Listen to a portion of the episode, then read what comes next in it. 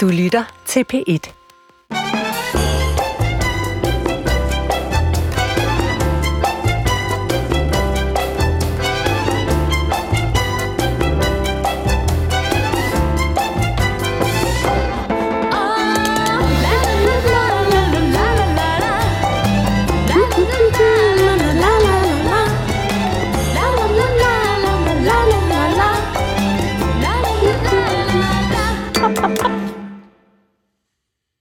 Kan ikke lade være.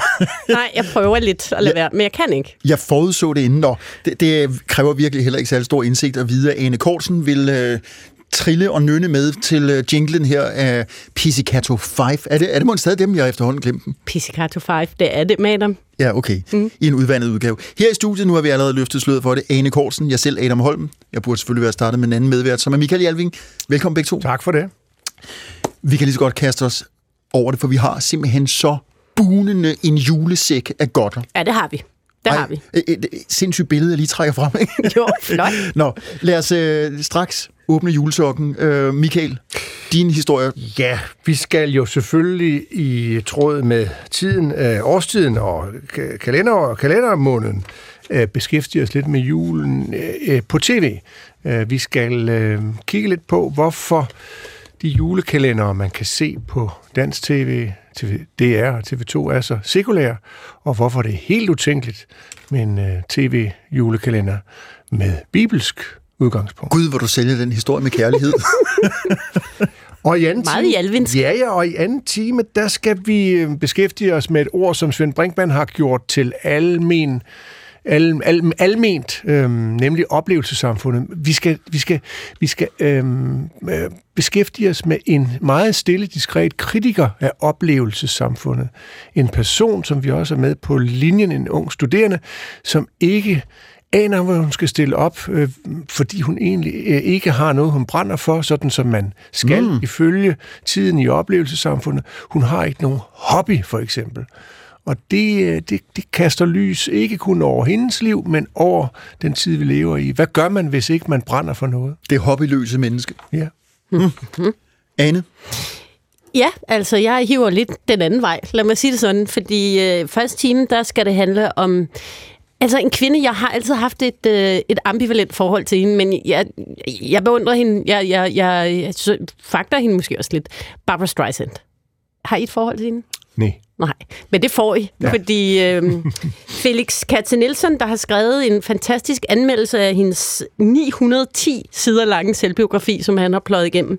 Han kommer ind og øh, fortæller lidt om, øh, om den her øh, kvinde, der virkelig har, øh, har været igennem nogle, øh, nogle vilde oplevelser i sit liv. Så Barbara Streisand bliver Yes. gen, jeg vil sige genoplevet. Jeg havde glemt alt om hendes eksistens. ja, men det, det skal man ikke. Man skal altid have lidt Barbara Streisand yes. i øh, baghovedet. Det er til jeg godt første time. Mm.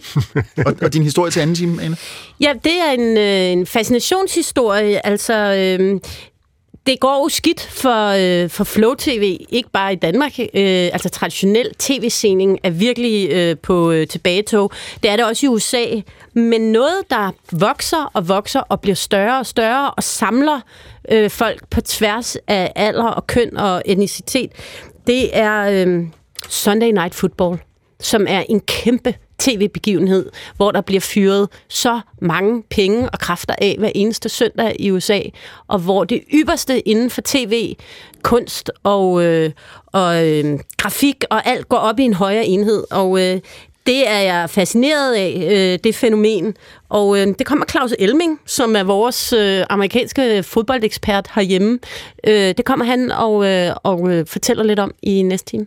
Og jeg gør det lynende hurtigt, for vores øh, redaktør i dag, Linnea, har sagt, vi taber tid, vi taber lyttere, kom nu for fanden. Øh, så jeg gør det lynhurtigt. I første time skal vi høre om øh, Ozzy Osbourne, som lige er fyldt 75, men øh, nægter simpelthen at øh, sende stemmelæberne på pension. Gammel heavy-sanger. Og i anden time øh, skal vi forbi noget, som virkelig ikke er min stærke side, og muligvis heller ikke en del af lytternes, nemlig øh, AI, kunstig intelligens inden for film. Og så tænker man, øh, hvis man nu er mig, åh, oh, det er fandme, undskyld mit sprog, virkelig kedeligt. Når man så går ind i det, så er det alt andet end kedeligt. Det er måske endda frygtindgydende. Vi får en mand med indsigt til at udrede trådene der. Så skal vi i gang med ugens første historie, hvor vi øh, jo vanen tro taler indbyrdes her, men vi får faktisk også om lidt besøg af en gæst. Mm. Ham skal jeg nok afsløre, for det er en, en, en ham, en han. Øh, afsættet er vedtagelsen af lov 65, også i folkemunde kaldet Koranloven i Folketinget. I går Berlinske skrev, Danmark er nu blevet lidt mindre frit. Mm. Bevares blot en lille smule, men loven vil have praktisk betydning for de borgere, som sætter stor pris på at kunne udfordre dele af religionernes, øh, hvad skal vi sige, sådan mere manifeste udtryk i form af de såkaldte øh, lovbøger eller religiøse bøger. Mm. Nogen trækker på skuldrene og siger, at det nu nogen stor øh, deal, og øh, øh, hvad, hvad er egentlig forandret? Kan vi ikke stadigvæk sige øh, forhåndende ord om religion? Kan vi ikke håne, spotte og latterliggøre? Andre vil sige, som nævnt med Berlinger, nej, vi er faktisk blevet per dags dato lidt mindre ufri. Inden vi inviterer vores gæst ind i studiet, så en, en hurtig principiel overflyvning. Ane, og jeg gør det enkelt, er du på den opvendte tommelfinger eller den nedvendte? Er vi øh, mindre fri, eller er, er vi stadigvæk sådan der, hvor vi skal være? Jeg er, øh, som de fleste øh, folk, der arbejder i kulturlivet øh, med den nedadvendte tommelfinger. Jeg synes, det er en klodset, øh, unødvendig måde at prøve at, at, at, at at prøve at stoppe nogle mennesker, nogle ganske få mennesker, som er ude på ballade, synes jeg, det er voldsomt at begynde at indføre en hel lov, som kommer til og det er, det, det er jeg ikke i tvivl om, som kommer til at ramme helt øh, random nogle kunstnere og andres øh, ytringsfrihed. Øh, så også det er lidt ærgerligt signal at sende, at vi på den måde øh, begynder at lovgive øh, i, i så urolige tider, som vi har. Jeg tror simpelthen ikke, det er løsningen. Michael, jeg ved, mm. for vi har trods alt haft et reaktionsmøde, at øh, du og Ane, og jeg kan godt inddrage mig selv, mm. er meget på linje her. Øh, men hvis man nu også inden vi får vores øh, gæst ind, som står et andet sted, øh, skal drøbe lidt malurt i bæret, så mm. vil et af argumenterne, eller drøbe malurt i bæret i forhold til vores fælles perspektiv, mm. så vil et øh, drøb jo være sikkerhedsspørgsmålet. Mm. Hvad tænker du om det? Ja, det er helt givet nu, at den her lov, den kan man næppe rulle tilbage.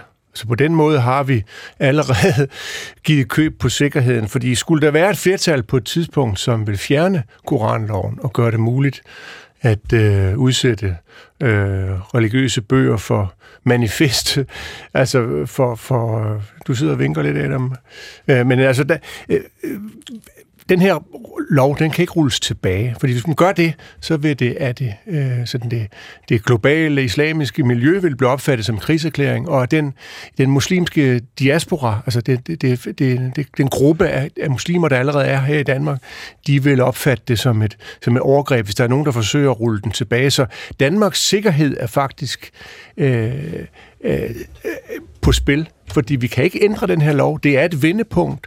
Nu har politikerne og regeringen, især Lars Løkke, givet efter for det pres, der kom udefra, og givet pres øh, og givet efter over for det pres, der var internt i Danmark, og sagt, okay, det der med, med, med islam, det skal vi helst øh, lade være med.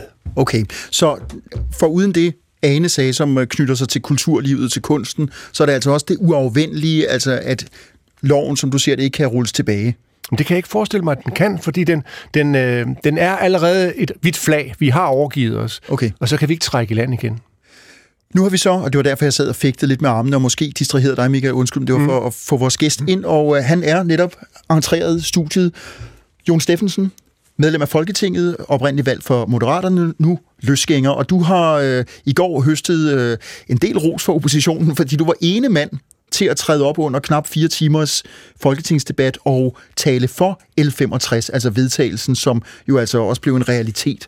Og Jon... Øh, og jeg skal lige forstå det, så alle de andre, der stemte for de 93 folketingsmedlemmer, der stemte for, der var ingen på talerstolen for at forklare deres synspunkt? Angiveligt ikke. Ja. Øh, altså, ifølge avisreferater, som er tilgængelige for alle, så øh, konstaterede blandt andre de konservatives Rasmus Jarlov, som stod der signende halvt af feber, at det var da øh, pinagtigt, at øh, ingen fra regeringen, regeringspartierne vil træde op. Men altså, Jon Steffensen var på talerstolen, og Jon, derfor er det også relevant selvfølgelig sådan i helikopterperspektiv først at høre, hvad har fået dig til at stemme for øh, L65? Altså når vi ser bort fra det med sikkerhed, vi ved jo ikke, hvad Danmarks sikkerhed er truet af. Øh, det har vi af gode grunde øh, efterretningstjenester til, som vi ikke er involveret i, så det må vi jo gå ud fra. Men hvis nu deponerer det, så tænker jeg bare, at jeg synes, at det er blevet lidt unuanceret med, at hele ytringsfriheden skulle være deponeret i en afbrænding eller ikke afbrænding af en, og det er jo først og fremmest en koran. Mm. Øhm, jeg synes jo, dansk værdi, danske værdier meget mere handler om, brænder vi bøger af? Er det det, vi skal stå for? Mm-hmm. For det er jo det, det er jo det, der er hele spørgsmålet. Det er jo, hvad er det? Det kan jo godt være, at det er en enkelt eller to eller tre personer, der gør det her. Men det er jo det, Danmark kommer til at stå for i mange andre lande. At vi er sådan en nation af bogafbrændere. Men, men lovgiver vi for, hvordan andre opfatter os i udlandet, eller lovgiver vi for de borgere, der er i landet? Jeg synes, vi, vi lovgiver for, at øh, vi har nogle værdier i det her land, der, der ikke går ind for borgerbrænding. Vi er ikke en nation af borgerbrændere. Borgerbrænding, det er noget, der foregik øh, i totalitære regimer, mm-hmm. i nazismen, andre steder. Og er det pludselig det, der er den største danske værdi, vi skal kæmpe for? Der vil jeg lige citere øh, fra, dig, fra din egen tale, ja. Steffensen, som du har øh, sendt til os også, for lige at bære den over til for eksempel Michael. Du mm. skriver, brændte Paul Henningsen bøger af, gjorde Kirkegård eller brændtes de fremmeste tænkere? Nej du er inde på det selv, men, men det skal jeg lige spørge til Michael, øh, mm. når, når vi er inde på det her spørgsmål mm. om, hvad er egentlig en, en dansk værdi? Øh, du og jeg, øh, jeg ved ikke om jeg selv vil kalde det en dansk værdi, men vi vil sige, det er, det er umisteligt. Altså vi skal kunne holde fast i også at gøre det. Mm. Men det er jo rigtigt, hvad Jon Steffensen peger på, at det, det er jo ikke noget, som nogle af vores fremmeste tænkere, som har bevæget, hvad skal vi sige, vores og, på en måde provokeret vores forståelse af samfund, demokrati, danskhed. Øh, de har jo ikke tydet til den slags midler. Jamen, jeg vil give Jon ret i, at vores ytringsfrihed sådan bredt øh, betragtet står jo ikke og falder med, om vi må, må brænde en koran af, eller Bibelen. Det har man jo gjort i, i, i århundreder i Danmark, eller skændet øh, Bibelen, uden at det har ført til noget som helst uh, ubehageligt. Men det er ikke det, der er det vigtige. Altså, jeg er heller ikke tilhænger af bogombrænding. Det er ikke sådan noget, jeg render rundt og gør. Så det er ikke en selvstændig værdi? Nej, det synes jeg ikke, det er. Men jeg synes til gengæld, at øh, at Jons definition på ytringsfrihed er noget smal. Altså, for du skriver eller du holder jo din tale mm. Jeg synes, det er prisværdigt, du stiller dig op. Og jeg kunne godt tænke mig at spørge dig bagefter om, hvad, hvad det siger om regeringen, at du som den eneste, altså som løsgænger, øh, stiller dig op og, og forsvarer den. Det kan du måske lige tænke over til, mm. til bagefter. Men, men øh, det er som om, at, du, øh, at, at ytringsfrihed for dig, det er, at man sætter sig ned sirligt og skriver et læsebrev i politikken, eller stiller op til interview i Danmarks Radio, som du gør nu, og tak for det. Men at folk, der bare har fået nok af et eller andet, de må ikke ty til afbrænding eller en politisk manifestation, som det jo er. Øh, det kan godt være, at de ikke har, har sproget øh, så meget i deres magt, som du har. Det kan også være, at de mener, det tror jeg faktisk nogle af afbrænderne mener, at ord rækker ikke længere, fordi så nogen som os, vi ævle bævler jo bare videre. Mm. Ordene er ikke nok længere. Vi er kommet derud, hvor vi er nødt til at gøre noget. Det er jeg helt med på. Og jeg, jeg synes, at det er et, et reelt øh, modsvar og et øh, resonemang. Den anden ting, jeg også synes, det er jo den her stigmatisering af muslimer, eller det kunne være kristne, eller jøder, hvis vi nu tager de tre store trosamfund. Øhm, er det måden at gøre det på? Er det at trampe, øh, at stigmatisere medborgere på den måde? Jeg, jeg, jeg, jeg siger bare, at vi har kunst og kultur i det her land. Og hvis, lad os nu sige, at den her koranlov er indført for 30 år siden, så kan jeg ikke se et eneste forestilling eller billede eller noget, der næsten var kommet i klemme i kunsten og kulturen i de 30 år, der var gået, hvis vi nu havde indført den for 30 år siden. Mm. Så jeg synes jo, at vi har alle muligheder for også med den her lov at kunne ytre os lige så meget, som vi hidtil har gjort. Og jeg håber da også, at kunsten og kulturen på en eller anden måde vil udfordre det her, at det her tryk giver et modtryk. Men, men, men, men, men må jeg ja, lige okay, sige noget, fordi jeg synes, jeg bliver provokeret, Jon, over, at fordi at man er imod den her lov, så bliver man taget til indtægt for, at man øh, ikke kan lide muslimer, og at man går ind for bogafbrænding og sådan noget. Det er jo en principiel diskussion. Vi er jo ikke nede på det her plan. Vi er jo oppe på... Øh, alle kan blive enige om, at det er jo slet ikke i orden at øh, stå og brænde en koran af. Men er du slet ikke nervøs for, at du kommer jo selv fra kulturlivet. Netop. Er du ikke nervøs for, at den her lov kommer til uhensigtsmæssigt at begrænse nogle kunstnere, som har nogle valide synspunkter, som de gerne vil udtrykke kunstnerisk? Altså, kan du slet ikke se en fare i det? Firuze Basraf Khan bliver Øh, altså også nævnt. satirikere, øh, an, altså, ja, der er jo der, der er kunstnere, men der er satirikere, der er manuskriptforfattere, der er alle mulige. Jeg kan komme i tanke om masser af situationer, hvor man vil sige, her kommer den her lov til uhensigtsmæssigt at øh, begrænse kunstnerisk ytringsfrihed. Kan du slet ikke øh, følge den bekymring? Jeg kunne forfølge den ved det første lovforslag, der jo var rimelig øh, bredt i forhold til, hvad det endte med, mm. hvor det var jo krucifixer og religier og alt mm. muligt. Nu er det kogt ned til Bøger. bøger. Så jo, i første omgang, ja.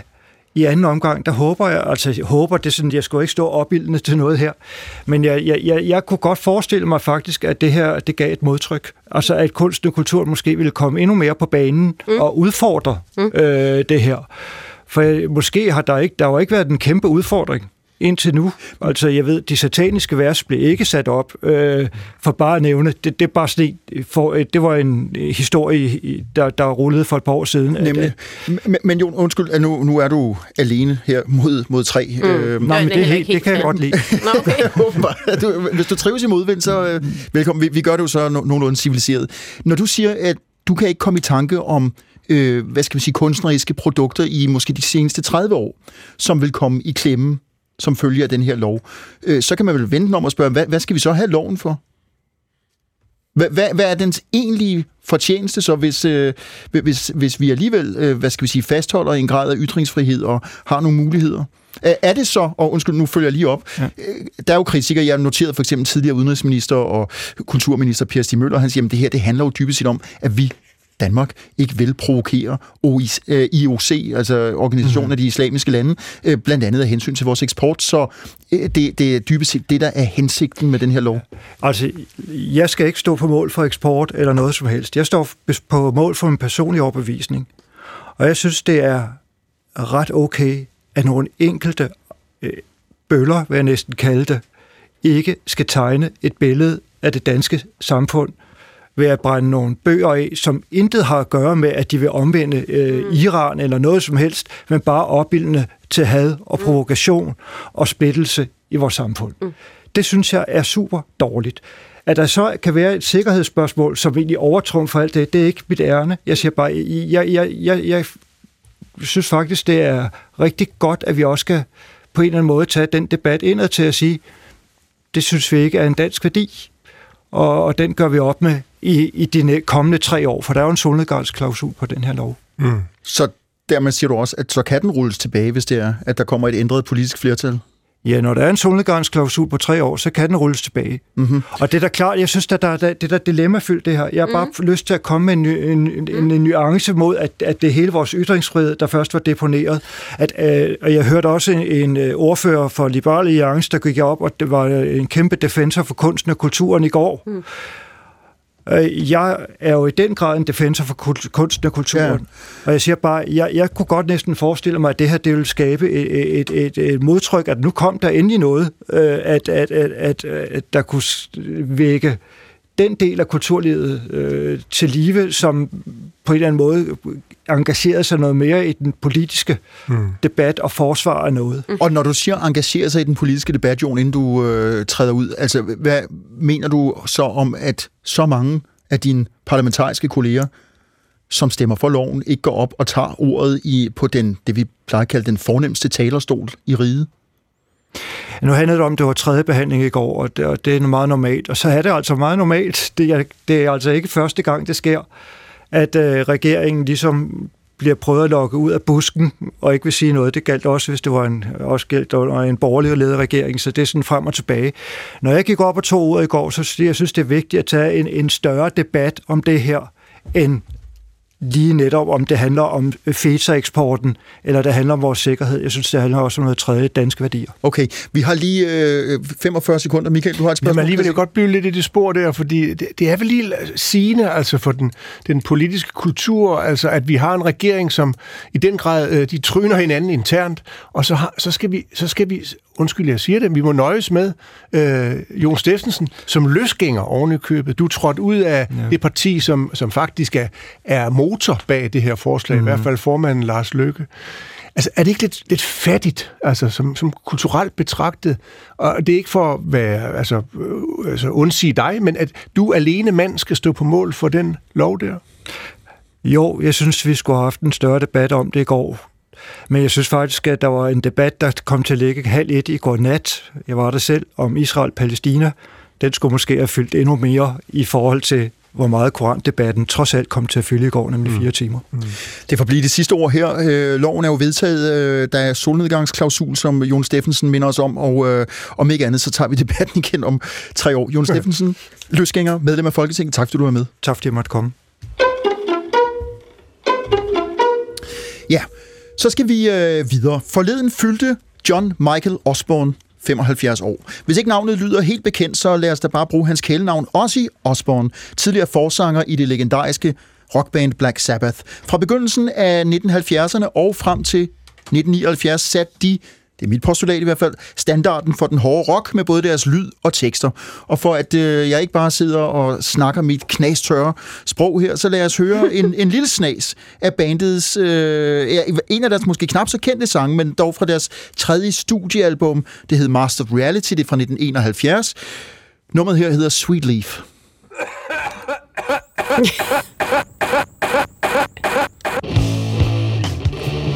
Skal de op?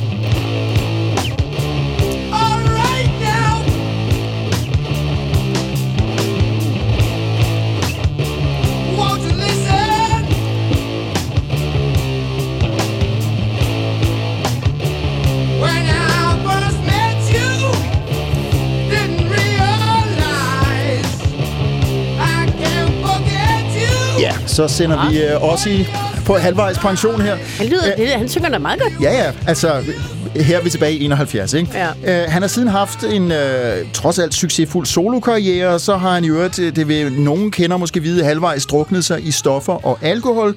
Men ligesom en anden rocklegende, Keith Richards fra The Rolling Stones, så har Ozzy, trods mangfoldige skavanker, formået at holde sig i live. Han er lidt af et medicinsk mysterium, men det er ikke det, vi skal have udredt nu, for vi har fået besøg af en sand musikkender, nemlig vores gode kollega fra P6 Beat, Jakob Trolle. Velkommen, Jakob. Mange tak, mange tak. Du laver sammen med en anden stor øh, musikkender, Anders Bøtter, det program, der hedder Sort Søndag, som er, altså hvis man er bare lidt metalhead, så er det det, man skal høre.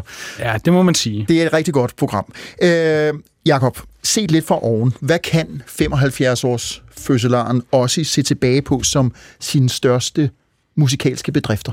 Jamen, du er jo selv inde på det, at vi skal jo tilbage til Black Sabbath-dagene. Det tror jeg ikke. Der er så mange, der vi opponerer mod. Er, er det, det hans guldalder? Ja, det må man nok sige. Det må man nok sige. En kort guldalder for os i.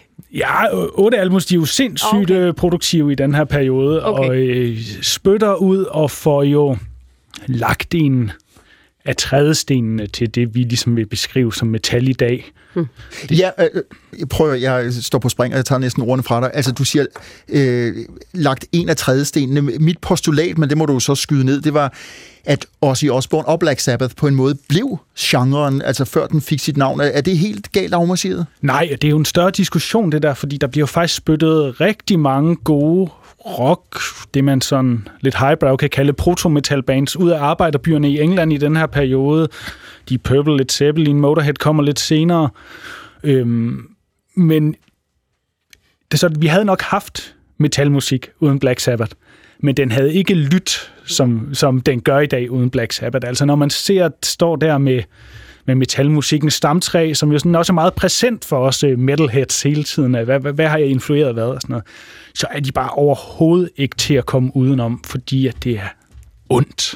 Og, mm. og, og den der, øh, det nummer, vi lige hørte, uh, Sweet Leaf, som er en øh, besøgelse af øh, hassen, så vidt jeg ved. Meget subtilt med hovedet der i starten. meget subtilt. Sweet Leaf. Ja.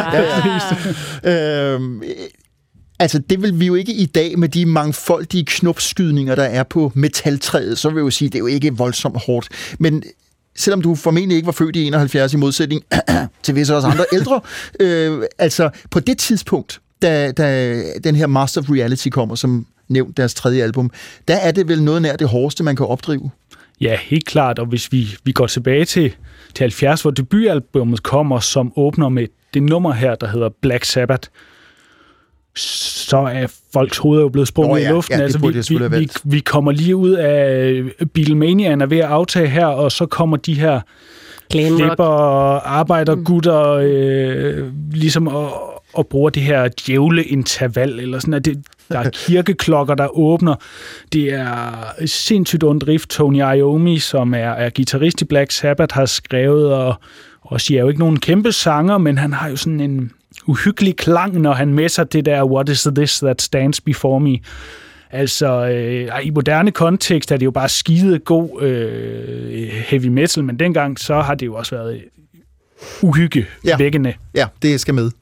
Ja, Jacob, jeg, du har lige sagt det, jeg, jeg, fordi jeg, det er virkelig ikke en verden, jeg er inde i. Nej, nej. Øhm, og jeg har jo kun, jeg kender kun Ozzy Osbourne fra The Osbournes, Ja, som jo var den her serie, der kom på MTV i 90'erne, hvor man følger Osbourne-familien, altså Ozzy Sharon og deres øh, to børn, og det er det, det mest dysfunktionelle i verden. Og Ozzy Osbourne er jo ikke en ond Black Sabbath priest. Han er jo en gammel bedstefar, der tøffer rundt og er, virker altså helt det totalt skadet, altså et vrag, en totalt udbrændt Ja, mand. der er vi altså et kvart århundrede efter debuten, ikke? Ja, så derfor så er jeg jo lidt, altså, jeg er lidt fascineret af at høre, at han har været altså sådan stamfaderen til, til øh, øh, metal i dag, og, og kan du sætte nogle flere ord på, hvad var det lige ved ham, hvad var det, der gjorde, at han var så fantastisk? Du siger, han er ikke den store sanger, men var Nej. men teatralsk, eller hvad? ja eller nok mere. Øh, hans stemme er jo hypernasal. Okay. og øh, let afkodelig, og, og jeg, det, det giver sådan en, en uhygge, som er meget anderledes Led Zeppelin eller Deep Purple, altså øh, mm. Plus de her emner er jo ukulte, og vi adresserer satan på første nummer, og, og jeg ved ikke hvad. Plus så må vi også, nu handler det om Ozzy Osbourne, mm. Tony Iommi, der har skrevet alle riffene. Øh, det kan godt være også er, er Prince of Darkness. Øh, Iommi er Lord of Riffs. Ja, han, han, han er den musikalske tænker, Ja, ikke? ja, altså han tegner, sådan lidt populært sagt, så siger man, at, at på de fire første plader, der hvert nyt Iommi-riff, der opfinder en, en ny metalgenre sidenhen, fordi han drysser så meget okay, om sig med så det guldkornene. Så, så det er jo også, han holder jo også, også i oppe, så han kan skinne i det her okulte univers, hvor han jo også får titlen uh, Prince of Darkness. Ja, og det er så det, Ane er inde på i Meet the Osbournes. Der, der, er, han, der er han meget langt for Prince of Darkness. Altså, ja. Som han går rundt i sine joggingbukser og mumler og filttøfler. Og, øh, Der er han Prince of Deafness. jeg Øh, på et tidspunkt, jeg, jeg har ikke set meget af det, men jeg har set et, hvor han rammer panelet med sin store tog og jamrer. Øh, Så, så vi er langt fra øh, et hårdt metalhoved der. Jeg kan godt høre, at øh, vi er langt fra Beatles, øh, og vi er på vej over i rocken. Altså, vi er også i 70'erne her, ikke? Jo, jo. Men hvor vigtigt er det, øh, det rent sådan visuelle udtryk? Altså, de ser jo ud øh, på en noget anden måde end Beatles-folkene øh, fra 60'erne. Det må man sige, men det er jo og egentlig også meget sjovt, at øh, altså, de bliver jo også beskyldt for satanisme og så videre, mm. og, og når man ser det, altså der i start 70'erne, så er det jo det er jo bare fire hippie-gutter, der står og, og spiller noget tung rock, ikke?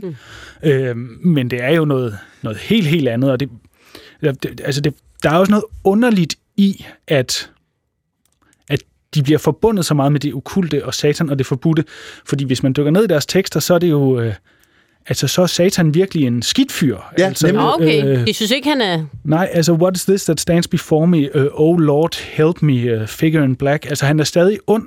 Mm. Og der skal vi faktisk hen til, til det, der hedder første bølge af black metallen, hvor, hvor vi ligesom kommer, kommer herhjem. Der har faktisk sit arnested øh, med Merciful Fate her i Danmark, mm. før Satan ligesom bliver en figur, de her metalkunstnere hænger ud med, eller siger, han er den gode skikkelse. Mm. Altså, vi er en del af Satans kult. Mm. I Black Sabbaths univers er han stadig enormt ond og, og frygtindgydende. Og det er jo sådan, det er paradoxalt, altså, når man tænker på, hvor mange der er blevet stødt på manchetterne, og hvor meget de har lukreret på det her image, som... Øh, Som Prince of rigtigt. Darkness. ja, Jakob, prøv at høre, vi, øh, du har selv lige sagt, de var enormt produktive i Black Sabbath fra, fra 70 til 79, og så bliver øh, Ozzy, som øh, altså i en, gro, i en kvartet af, øh, af pothoveder, der var han alligevel den, der tog prisen, så de så vidt jeg forstår den populære udgave, så sagde de farvel og tak.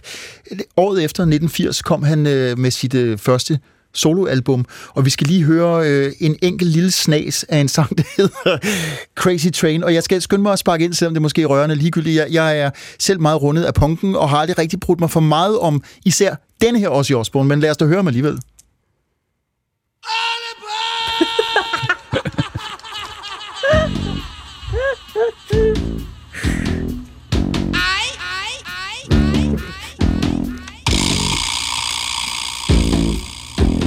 Mærkelige effekter.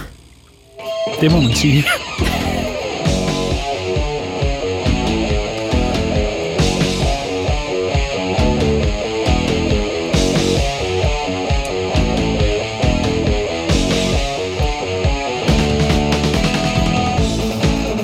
Åh, oh, det er et tog jo. Det kan selv jeg høre. Det er meget det der intro-riff, der skal bære nummeret, ikke? Altså, Det må man sige. Nu er vi måske frække og sådan tale ind over, for jeg kan se, at mikrofonerne er tændt. Uh, altså, Jacob... Men det lyder helt poppet. Lige præcis, og jeg tror, det er derfor... Det, det. Lad os bære det over til Jacob, som har større øh, metalindsigt. Øh, altså, hvad, hvad er der sket med Ozzy Osbourne her? Altså, det er poppet, som Ane siger. Ja, det må man sige, og det er jo helt tydeligt, at han prøver at hække sig på denne her øh, glamrock-bølge, som kører i 80'erne, Motley Crue, Europe, øh, Van Halen. Mm. Øh, må, White i, Line, i min, White Tiger. Ja, ja, ja i, i, altså i min mening en, en metalgenre, der ældes enormt dårligt. Ja. Er det også det, man kalder pudelrock? Ja, det er det jo mm. lidt. Øhm, som har ligesom noget metallæstetik, men som ikke sådan... Ja, lidt på overfladen. Men der sker jo det, der, der også bliver smidt ud af Black Sabbath, så hans nuværende kone Sharon mm-hmm. øh, er datter af Black Sabbaths manager, og tager sig ligesom hjem til os, som er ved at drikke og sniffe sig ihjel efter det her exit. Han får jo en ordentlig pose penge øh, med for sådan en arbejderdreng der, og det, de skal jo bruges på noget. Han tænker, han skal tilbage og arbejde på fabrik eller sådan noget. Men hun får ham ligesom på fod igen, og begynder også at opbygge den her Ozzy Osbourne-industri, som der jo er. Og det, det, det er, ved jeg ikke, men det kan jo, altså, han bliver jo smidt i et studie for at lave nogle numre, der sælger lidt, og kan kickstarte hans brand, hans karriere og så videre. Så, så det er jo nok også Sharon, der siger, hvad, skal det ikke være lidt poppet, det Okay, her? så, så der er et kommercielt sigte. Mm. Øhm, vi, vi kunne jo have... øh, Vi, i hvert fald du og jeg, Jacob, tror jeg, kunne have fortsat meget længe med at snakke Ej, jeg om synes også, det er så spændende. Ozzy og Black Sabbath og, og mm. som sagt knopskydninger. Jeg skal bare lige spørge dig øhm, på falderæbet. Øhm, det forlyder, at Ozzy gerne vil dø på scenen. Han er, er altså øh, multiple syg. Ja, det må man sige. Ja. Men, men øh, ser ikke noget bedre sted, end at øh, falde om end på de skrå brædder. Har han stemmen eller fysikken til at kunne give en koncert? For det skulle angiveligt være hans hedeste drøm, inden han fylder 80. Ja, altså det, det tror jeg ikke. Han stop, indstillede jo al øh, turnévirksomhed øh, sidste år, tror jeg, og, og blev så alligevel offentliggjort til sådan en stor koncert, der hed Power Trip, med alle de største metalbands overhovedet, som man så måtte melde fra til, og jeg vil sige, i 18 eller 19 så jeg ham spille på Copenhagen, hvor, som, som egentlig var en, en okay hederlig koncert, men altså, han forlod hele tiden scenen, og man havde bare indtryk af, at der sad en eller anden doktor derude med øh, øh, sprøjten klar. Eller så, så nu var der lige to numre mere øh, oh, i ham. Og sådan, så, altså, jeg kunne godt frygte, det ville blive en enorm uværdig affære, men, men man kunne jo også godt unde os i at, at få lov til lige at give en sidste koncert. Ja, Altså. og ellers så må vi præsentere ham for sangen Minderne har vi da lov at have. Og dem, øh, Den kan jeg prøve at synge. dem kan vi knytte. Øh, Marit Viby og Osbourne Spændende. i, i duet. Det, det må kunne genskabes med AI. Jakob Trolle, øh, oplagt, øh, veloplagt hedder det, er vært sammen med Anders Bøtter på øh, P6 Beat-programmet Sort Søndag. Tak fordi du var med. En sand fornøjelse. Og så er vi lige lidt over halvvejs gennem denne første time af 4. division. I studiet er Ane Kortsen, Michael Jalving og jeg selv Adam Holm, og det er Michael, der har historien nu. Ja, vi bliver lidt i det okulte og det, der har med magi og den anden verden, parallelverden at gøre. Vi skal nemlig tale om øh, julekalender på tv. Ja. For børn og barnlige sjæle. Jeg har jo op igennem tierne set det meste af det, der var af, af julekalender på tv, og uanset også, om det var ja. DR eller TV2 sammen med mine børn. Nu er de blevet så store, og det gider de altså ikke mere. Så nu skal jeg enten se dem alene, eller skal jeg slet ikke se dem. Øh, og øh, da jeg forleden øh, skulle forberede det her oplæg, så kom jeg til at tænke på noget, der foregik for 500 år siden, nemlig da reformationen skyllede ind over øh, Nordeuropa.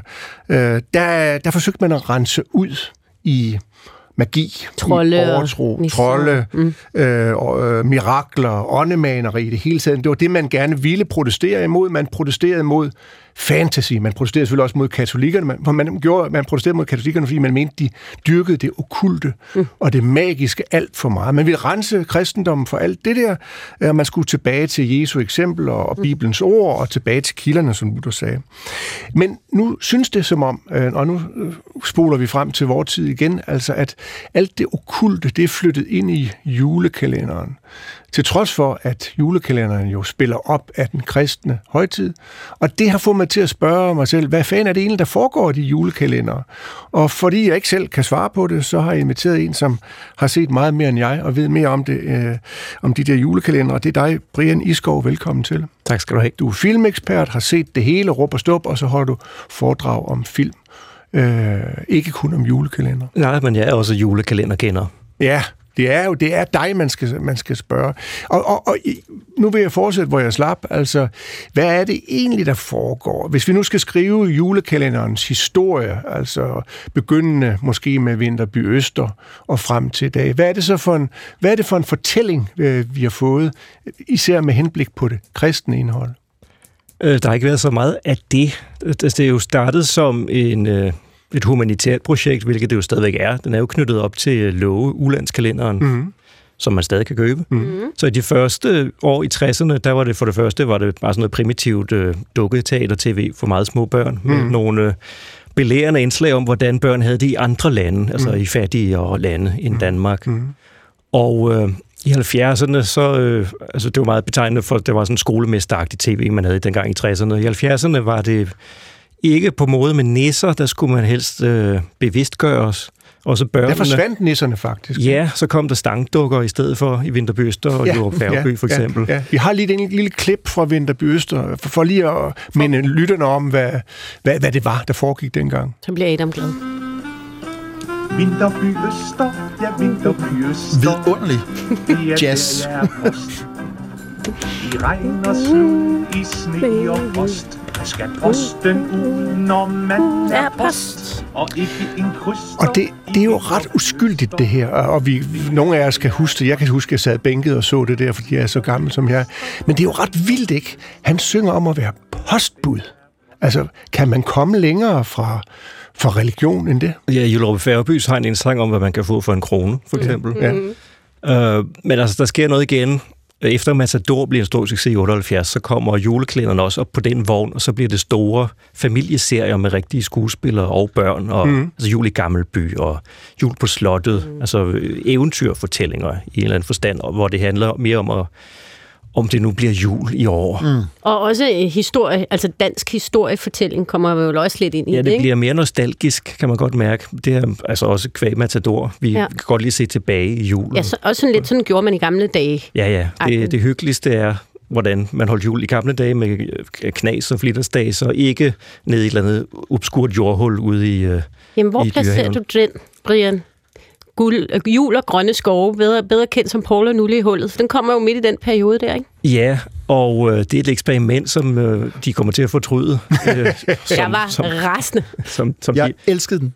Det er klart. Som det, ja, jamen seriøst. Det er ligger ret kraftigt afstand til den mange år derefter. Mm. Det var et eksperiment. Uh, ja. Mm. I 90'erne så er der jo kommet en konkurrent i form af TV2 mm. på landstækkende fjernsyn, og der går Martin Mirinar ind og skaber den historieformidlende julekalender. Han griber os helt tilbage i, altså til stenalderen, vikingetiden, øh, går den gamle Harald Blåtand og hvad det alle sammen hedder, og forklarer ligesom, hvor kommer julen fra, hvor kommer vi fra. Med Så, Pyrus? Ja, med Pyrus-kalenderne, som der kommer fire af på ret kort tid, og de bliver jo stadigvæk genudsendt i uendelige sløjfer. Men der er vi jo øh, der er vi sådan et, et projekt, hvor man leger viden ind i, i børn- og familieseerne, i stedet for at, at stå med pegepinden og vise dem, sådan her var det. For du sagde til mig, da vi talte sammen, øh, inden programmet her gik i gang, at, at, at de tv-kalendere, de skulle være mere religionshistoriske, Undskyld, øh, de skulle være mere samfundshistoriske, end de skulle være religionshistoriske. Ja, det er, altså det er mere øh, et billede på, hvordan Danmark har set ud, og hvordan øh, samtiden også ser ud. Og også når man ser det store overblik, altså kan man se, hvordan juleklænderne har ændret sig i forhold til samtiden. Det har aldrig været et religion, religions øh, formidlende projekt, selvom der har været snak om Jesus-barnet i krybben og sådan noget, altså helt tilbage i 60'erne i øh, sådan nogle introer til øh, Magnus Taumus, der sad Ingrid Lillebror og fortalte om, at det her det er en krybbe, og her ligger Jesus barnet, og her leder stjernen. Og mm. Der har været lidt, der var også lidt Jesus i, øh, i Pyrus-kalenderne, men ikke, ikke meget. Det er først, når vi kommer til Jesus og Josefine i 2003, at så sker der noget ret vildt på mange måder. Men der har vi et lille klik, øh, klip, tror jeg nok, øh, med, fra Jesus og Josefine. Den tager vi lige, når nu sidder han og ærger sig Adam, for han havde det der 1000 kroner spørgsmål. Nej, nej, overhovedet stille ikke. om- stille- Men jeg vil have noget opklaret, inden vi hører klippet. Nå. Øh, Brian, jeg kunne bare tænke mig at høre, når vi, når vi nu taler en dansk kontekst, altså i, i sådan et, øh, et større europæisk perspektiv, nu ved jeg ikke, hvor, hvor komparativ din sening af julekalendere er, men altså, der er jo lande, eksempelvis Polen, hvor, hvor religion øh, er hvad skal vi sige, mere tydeligt, stærkere forankret i samfundslivet.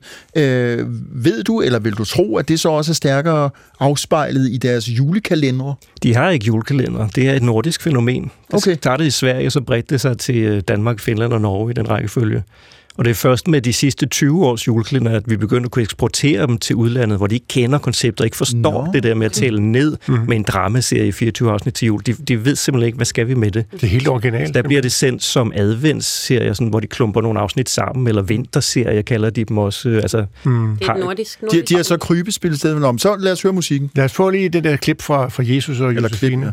klip, Jesus Er det også i Osborne, øh, den scene? Det er den light udgave. Jesus Brian, hvad er det, der er specielt ved den her serie? Den kommer i 2003. Ja, altså der sker et, øh, det sidste store paradigmeskift inden for julekalenderen i Danmark på tv. Det er, at man dels øh, man dropper lidt det der øh, hygge familieserie og, og laver regulært drama, altså episke fantasy følgetonger Ja, og- til det store brede publikum. Ja, det bliver også nogle flottere produktioner, ikke? Da man får mm. nogle filmfolk til at lave det, Ja. før har det været tv-folk. Man kan virkelig godt se forskel. og, så, ja, og så griber den jo fat i, altså, vi, den, i fødselaren er en af hovedpersonerne i den her serie, og det har man faktisk ikke set før. Nej. Det er jo, det er jo ret Og længe. Jesus optræder simpelthen i titlen. Ja, som 12-årig dreng Men- i Nazareth. Bortset fra det, så kommer, den, så kommer der jul i Valhall. Det spiller på noget nordisk mytologi. Vi har øh, Absalons hemmelighed, som rimer på noget med ah, altså biskop Absalon af København. Vi har Pakten, som handler om grund, Grundtvig og hans idéverden. Og så har vi Tinkas juleeventyr lidt senere. Altså, er, er, de, er de sammenlignelige? Det er i hvert fald den samme skabelon, det bliver kørt over og har kørt over de sidste 20 år, at det er en ung hovedperson, sådan 13-14, måske 15 år, dreng eller pige, øh, gerne lidt indadvendt og lidt nørdet, som øh, viser sig at være den udvalgte. Så på den måde er det en slags messias-fortælling, men det er mere i retning af sådan en arketypisk øh, heltetype, ligesom Joseph Campbell skrev om det i, øh, allerede, altså den, the, the Chosen One. Det er sådan mm. en, en god arketype at have, som så tager ud på en, en quest, en færd, mm. for at, øh, mm. at løse et eller andet Og, problem. og det er altid sådan den mest usandsynlige held, ikke? Altså, det er altid en, der har alle odds imod. er Ja, og det, som ikke tror på det selv, mm. og som viser sig, at, at altså, det kan vedkommende godt finde i sig selv. Mm. Og det er også altid noget med en parallel verden. Mm. Ofte mennesker, der rejser ind igennem en portal, om det så er i tid eller rum. Mm. Det er, så varierer lidt. Så det, du siger, det er, at hvis man har en stor lup, så kan man godt se nogle øh, referencer til Bibelen, til Jesus, til Kristus, til, du siger du ind i en portal, altså han dør, og alligevel er, er, er han i blandt os, eller han, han, altså, han, er i, han er i, vi skal mødes med ham på et tidspunkt igen, når vi dør. Altså, de, øh, de griber også fat i, fordi de har så stort publikum, så påviler der også afsender et ansvar for at uh, fortælle noget vedkommende, og der har nogle af dem for eksempel handlet om sorg, hvordan man, uh, hvordan man griber det an, hvis ens morfar er ved at ligge for døden, eller ens søster i Absalons hemmelighed. Mm. Men i, nu ser du det, det sidste paradigmeskift. Jeg synes også, der er sket et skifte her lige for nylig, fordi der begyndte jo at komme noget kritik af, øh, både med den anden verden og, og de andre tidsrejsen, at der ikke var nogen nisser tilbage. At, at der var slet ikke noget jul længere. Altså der var måske et, et juletræ over i hjørnet, men hele den her fortælling om nisserne og sådan noget. Og det er kommet igen, har jeg lagt mærke til, med Tinka og julehjertets hemmelighed og så videre. Ja, det har at, meget at været- nisserne er kommet tilbage. Det har meget været forskellen på DR og TV2. TV2 ja. har hele tiden kørt ret hårdt på det med nisser. Okay. Øh, lidt, lidt mere... Øh, Det er deres særkende. spiller lidt mere sikre kort, hvad det ja. Angår. Der har DR våget sig længere ud i nogle... Øh, Nogle ret dystre, også nogle lidt dystopiske fortællinger Ja, meget. og fremtidsfortællinger, sådan ret avanceret. Men nu er det som om, det er gået tilbage til os, altså med Julehjertets Hemmelighed sidste år, som var på, øh, det var ikke på Frilandsmuseet, men det lignede sådan gamle, der, gamle Ja. dage, der var der en nisselignende figur, ikke? Ja, og julefeber opdager hovedpersonen, en teenage-dreng, at det der underlige, der sker i hans krop, det er den- fordi, han er en nisse. Jamen, den, Men men, hvorfor ja, laver- det, det synes det er min yndlings. Hvorfor laver man kun julekalender til børn? De er heller ikke kun til børn. Nå, Nej, okay. det startede som et børneprogram, og så ret hurtigt fandt man ud af, at de voksne så også Magnus Dagmus. Mm. Og Vinterby Øster var der to tredjedel af de voksne, der så med allerede i 73. Og så begynder man jo med Jul i Gammelby at målrette det, så det er alle aldersgrupper i Danmark. Det er en meget bred gruppe, og de rammer den stadigvæk. Det er imponerende. Og så kommer der jo øh, jul i den gamle trædemølle, jul på Vesterbro, Nå ja, Jul på de Vesterbro, ja, den er sjov. øh, The Julekalender, så der er også decideret voksenjul. Og vi er lige nødt til at runde af med, med den sidste, altså som er Valdes Jul, som kører. Der er, der er også en på, på DR, men der er en egen produktion fra DR2, som hedder Valdes Jul. TV2. TV2. Øh, Valdes Jul, Skovens Vogter. Ja. Der er nisser, men der er også en skov. Og det, er, altså det, det lader til at være et meget populært tema nu. Vi, vi, vi er langt væk fra, fra Bibelens tematik. Vi er ude i skoven, og skoven skal forsvares. Det er træerne, der er det hellige. Ja, altså der har de meget bevidst undgået at bruge ordet klima i den her fortælling. Mm. Men i stedet for har de grebet tilbage og set, hvad har vi af, af mytiske, mytologiske væsener, der har levet i skovene, eller som man troede levede i skovene, altså mosekonger, mosekoner og skifter og, og nisser, som heldigvis også. Og på den til. måde for at runde af, der er vi jo faktisk tilbage ved magien og ved, ved overtroen, snarere end troen i Ja, julekalenderen. Altså vi er, når vi ser julekalender, så er danskerne åbne for, at øh, for det åndelige eller det overnaturlige, kan man sige, at der er mere mellem himmel og jord. Det er det tidspunkt på året, hvor vi alle sammen kan blive enige om, at det, tror, det tør vi gerne tro på i det her regi. på den afgrænsede plads. Tusind tak, fordi du var med, Brian Iskov. Tak fordi I måtte.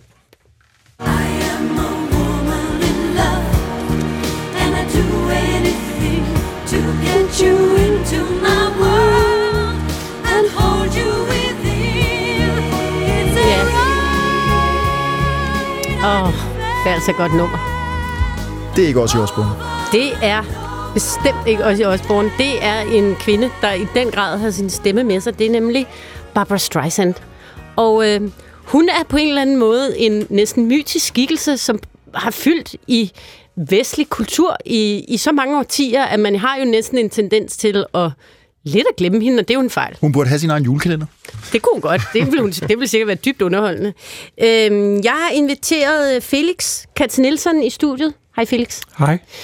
Du har skrevet en virkelig god anmeldelse af Barbara Streisands selvbiografi, som netop er udkommet. Og øh, altså bare det, du har pløjet dig igennem 970 sider, øh, er, er flot, synes jeg. Ja, det var ligesom det var, det var øh, størstedelen af arbejdet, ikke? Så skulle jeg bare lige skrive lidt bagefter. Og øh, Felix, du er jo en helt anden generation end, end mig, så jeg ved jo ikke, om, hvad dit forhold er til Barbara Streisand. Hvad havde du af tanker om Barbara, inden du gik i gang med at læse den her selvbiografi? Jamen, ikke engang så mange, tror jeg. Altså for mig var hun nok mere myten, Barbara Streisand, og de her, der er sådan nogle mærkelige, sådan nogle, mere, sådan nogle sladderhistorier om hende, ja. end hun egentlig var en skuespiller, sanger, kunstner, instruktør og alt det der ligesom Ja. Øh, tunge kunstneriske arbejde, hun har lavet i 60 år. Så var hun mere den her lidt mærkelige, altså Streisand-effekten for eksempel. Ja, prøv at forklare, hvad det er. som er sådan en slags negativ spiral. Den blev opkaldt efter hende, fordi der var sådan en historie med, at der var en, nogen, der havde taget et billede af hendes hus, og det ville hun ikke have, kom ud på nettet, og så prøvede hun at sagsøge dem, og det gjorde bare, at den historie blev endnu større. Mm. Altså så det der med at ville dække over noget, og komme til at afsløre det endnu mere, er blevet kaldt Streisand-effekten. Ja, altså det, man kan kalde virkelig dårlig krisehåndtering. Yep. Det er blevet opkaldt efter hende. Der har også været, hun er lidt blevet sådan lidt en joke her de senere år på nettet. Blandt andet er der også noget med hendes hund. Hvad er det? Jamen, hun har to klonede hunde. Hun havde øh, sin elskede hund Sammy, som døde for nogle år siden. Øh, Og fordi hun ligesom er en, en rig dame, så kunne hun få den klonet. Altså, så hun fik sin hund, sin døde hund igen. Ja, så hun har fået den igen af, to gange. Altså, Og så, øh, et og, lille par. og så også været under kirurgens kniv, ser det ud til. Jamen, det er der så mange, der det har. har vi Ja, ja, ja, ja, okay. okay. ved at sige. Men, Altså, men, men, men, men hun har nu to identiske hunde, som er kloner af hendes oprindelige hund. Ja, okay.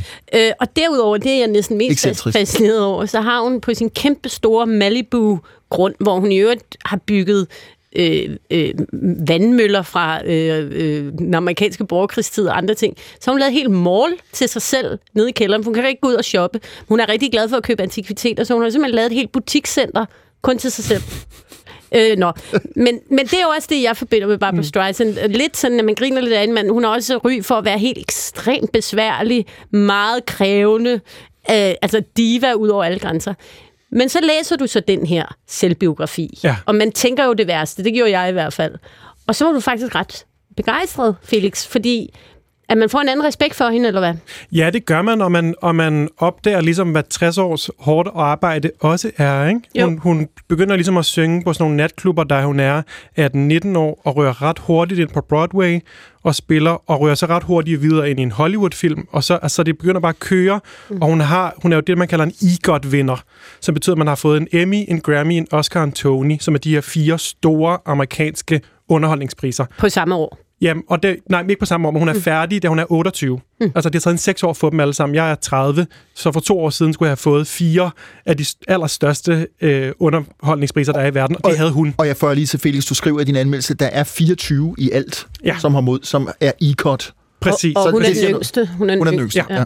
Så, så, så det der med, at man går og griner af, at hun er så ekscentrisk, det øh, er, er faktisk en biting i forhold til, at der er tale om en kvinde, der både, altså både er, er filminstruktør, øh, skuespiller, sanger, producer, og hun har øh, navigeret i en tid, hvor at det i den grad var mændene, der sad ved bordenden. Ja. Øhm, så, mm, og det gik jo egentlig også op for mig, da jeg læste din øh, anmeldelse. Jeg har ikke læst, øh, men jeg vil læse selvbiografien, at øh, hun har godt nok haft nogle kæmpe øh, nøjser for at sige lige ud. Ja, det har hun jo. Altså, det, det er jo ligesom... Øh, det er jo modstand, modstand, modstand, modstand, modstand, ikke? Ja. Og der er ligesom den der besværlighed, som hun ligesom er blevet kendt for, er jo også hendes øh, ukulighed. Altså, for allerede da hun kommer ind på Broadway, vil de have, at hun siger replikkerne på samme måde hver, hver gang. Jeg siger, det kan jeg ikke. Jeg spiller bare. Jeg gør det, jeg ligesom har lyst til. Jeg kan ikke gå det sam- hen på det samme sted hver gang og sige den samme linje på samme måde. Jeg er nødt til at spille. Mm. Så allerede der er hun ligesom røvirriterende. Det siger hun også selv. Jeg har sikkert været død irriterende at spille, eller ligesom at instruere, fordi jeg hele tiden vil have styr på det hele selv. Øh, Felix, øh, ja, ligesom Anne fik jeg en øh, øjenåbner, da jeg læste din øh, anmeldelse, fordi jeg også bare forbandt hende med, med noget øh, lidt komisk, lidt skandaløst, noget ekscentrisk, og så viser det sig, at hun har alt det her, du lige har redegjort for. Det eneste, jeg vil spørge til, det er, hvorfor en selvbiografi? Fordi jeg tjekkede, der er kommet adskillige autoriserede biografier. Jamen, hun siger jo selv, at det er første gang, hun ligesom fortæller historien hele historien. Ikke? Det har taget en 10 år at skrive den, og den er også, som jeg skrev i anmeldelsen, den er mere fortalt, end den er skrevet. Hun har selv sagt, at hun ligesom har dikteret det ind i en, en, en eller anden øh, gramofon, eller hvad hedder det, en optager, og så er den ligesom blevet skrevet ud. Der er mange parenteser, hun snakker ligesom lidt med sig selv en gang imellem. Nå, hvem var det, der vandt prisen det år? Nå, det var ham her. Nå, hvad skete der? Nå, Gud fik også den pris. Det er sådan, hun sludrer sig lidt, og det lyder grimmere end det er. Hun, det er ligesom sådan en hende, der sidder og prøver at huske Mm, det er øh, virkelig 80 hendes års liv. stemme, ja. ja, præcis. Ja. Men så er det store spørgsmål jo, hvad kan man bruge, hvad kan en ny generation bruge Barbara Streisand til i dag? Altså, øh, hvad, hvad, altså udover, at der selvfølgelig er en masse saftige anekdoter i bogen, ikke? Alt fra øh, Kong Charles til hvem hun ellers har, har hygget sig med undervejs. Hvad kan vi bruge hende til i dag? Jamen, som jeg skriver i min anmeldelse, er det jo sådan en, det er jo, hun er fra en tid, der ikke findes længere. Man bliver ikke kendt som Barbara Streisand længere. Man laver ikke film og musicals og musik, som hun gør længere. Men der er alligevel nogle aftagere af hende. Sådan en som Lady Gaga for eksempel, som jo Ja. ja. har spillet den samme rolle, som Barbara har spillet før i A Star is Born, og ligesom prøver at lave et imperie, der både er musikalsk og filmisk og sådan noget. Så der er jo sådan nogle versioner af hende i dag, og jeg har tænkt meget over, hvis man skulle pege på en, en nuværende dansk pendant, så tænker jeg på sådan en som Emma C. Sted Hø for eksempel Ja. som ligesom både er enormt musikalsk, laver musik, og også er sådan teaterdarling, og også er med i tv-serier, og også er med i film. Det der med at være sådan et multitalent, er sådan noget, det ser vi jo øh, heldigvis, var jeg at sige, ikke så ofte. Så det er sådan noget, det glitrer virkelig, når de, når de kommer frem. Ikke? Mm, og evnen til at holde fast i sig selv igennem ja. det hele, ikke? Ja. Felix, no- noget, der slog mig, da jeg lige sad og, og, og sådan læste mig lidt ind på hende, øh, det er, at og det må man jo ikke glemme i den her sammenhæng. Hun, hun har en øh, jødisk baggrund, kommer endda fra altså, en indvandrerfamilie og, og i, i Brooklyn, og øh, altså... I dag kan vi sige, at ja, hvad så? Øh, på det tidspunkt der i, øh, i, i start 60'erne, hvor hun bryder igennem, øh, der, der er det ingen selvfølge for en ung kvindelig jøde, jødinde, at bryde igennem. Altså, hvor, hvor meget berører hun det i sin bog? Jamen, der er jo Barbara Streisands næse, som på en eller anden måde er, man ikke kan komme udenom. Det kan hun heller ikke selv. Hun har den her store næse, som hun meget tidligt i sin karriere får at vide, den skal du skære lidt af, hvis du gerne vil være kendt. Det nægter hun hele sit liv, for hun at vide, at hun er smuk, men også lidt grim. Mm. Altså, og jeg, jeg kan mærke, når jeg har for- fortalt, at de har læst bogen, så er der en masse øh, kvinder fra generationen over mig, der ligesom siger, Gud, er jeg glad for, at, at det ligesom bliver, bliver sagt, at hun er smuk, for jeg er altid blevet sammenlignet med hende, eller min veninde er altid blevet sammenlignet med hende. Hun har ligesom haft det her øh, omdømme, som er nogen, der er sådan er næsten smuk. Mm. Altså hun ligesom skulle leve med at være sådan, "Næh, du, øh, du er sjov at se på, mere end du er pæn at se på. Mm. Kan du spille en, i øh, hovedrollen i en romcom? Ja, okay, så skal vi lige øh, vende os til tanken mm. Og når man så ser tilbage, tænker man, hun er jo bare helt vidunderlig, charmerende og smuk. Mm. Så det var mærkeligt, at hun hele tiden skulle Hun har bare... holde sig nede med den der næse, for eksempel. Og rom- romcom, romantisk komedie. Oversætter jeg lige, hvis nogen skulle være syg. Nå, ja. Mm. Tak. The Way We Were med Robert Redford og Barbara Streisand må være alle romcoms moder, vil jeg bare sige. Øhm, her til sidst, Felix, forholder hun sig i selvbiografien her til de nye tider, altså MeToo og wokeness og alt det, som, øh, som Hollywood går og tumler med i dag? Hun, er det noget, hun gør sig nogle tanker over? Hun skriver noget om MeToo, og har, har jo ligesom også hele den her øh, åre med at være øh, kvindelig instru- filminstruktør, og ligesom sparke nogle døre op der, og håbe på, at der kommer flere, og ligesom hele tiden have nogle statistikker med, hvor få kvinder, der laver film og sådan noget. Ikke? Så mm. der skubber hun på, og har også en lille bit smule om MeToo, men det er tydeligt, at det er en bog om hendes liv og hendes fortid. Det er ikke, det er ikke, hun er ikke så interesseret i at, sige, at kigge ud over landskabet nu og sige, nu skal jeg fortælle jer, hvordan det egentlig hænger sammen. Det mm. er sådan en historisk gennemgang af, hvordan det har været helt op til 2000 og lidt efter, så begynder hun også, ligesom du siger, så er hun ikke den største stjerne lige nu, mm. så har hun ligesom, bliver hun mere myte-legendeagtig, og har derfor også mindre med ligesom vores fælles kulturelle smeltedil at gøre på en eller anden Mm. måde. Ikke? Så hun omtaler ikke sig selv som feminist, for eksempel? Jo, det gør hun, men der er også lidt sådan en, og det tror jeg er sådan en klassisk generationsting, der er lidt forvirring med, hvornår hun er feminist, og hvornår hun ikke er det. Ikke? Det er lidt ligesom vi også... Det er når det er lidt belejligt, måske. Ja, men lidt ligesom Susanne Brygger, der var sådan en... Jeg, var, jeg arbejdede nok feministisk, men jeg tror ikke, jeg kaldte mig selv feminist på det tidspunkt. Nej. Så der er sådan noget... De kan godt selv se, at de har lavet en masse feministisk arbejde, men det der feministterm er sådan noget, de kender fra dengang, man brændte BH'er, og Barbara Streisand siger, jeg brændte ikke min BH, jeg gik ikke med BH. Jeg forstod slet ikke, hvorfor de gik og brændte dem. Hvad, hvad betød det? Og så bagefter siger hun, men jeg lavede nok en masse feministisk arbejde. Ikke? Mm. Så er der jo så alle hendes mænd, de fylder også en del i, i bogen, eller hvad? Hvordan forholder hun sig til det? Er det ligesom kapitler for sig selv, eller? Jamen, både og. Det, det hænger jo sammen med hendes arbejde hele tiden. Ikke? Og hun citerer sin redaktør for at sige, leave some blood on the pages. Altså, du skal efterlade lidt blod på siderne. Det er, at der skal være noget drama, der skal Noget noget, sladder til. Ikke? Mm. Og det leverer hun. Øh, og det ender ud af hendes arbejdsliv og hendes personlige liv og sådan noget. Okay. Øh, og Felix har bogen foran, så den hedder My Name is Barbara. Øh, betyder det, at den indtil videre kun er på engelsk? Ja, jeg er okay. ikke sikker på, den bliver oversat til dansk. Du må godt låne den med hjem, Michael. Nej, tak. Den tog. du, du, Du er stadig ikke blevet overbevist? Nej. Nej. han har bare siddet tavs og skulende. Ja, men, men han har skulle lytte til det jo. Ja, ja. Felix Katze Nielsen, tusind tak, fordi du kom og, øh, og fortalte os om øh, Barbara Streisands selvbiografi. Øh, det var Ja. ja. en fornøjelse. Vi holder en pause, der er radiovis, så kan man selv afgøre, om man vil høre os i Osborne eller Barbara Streisand i pausen.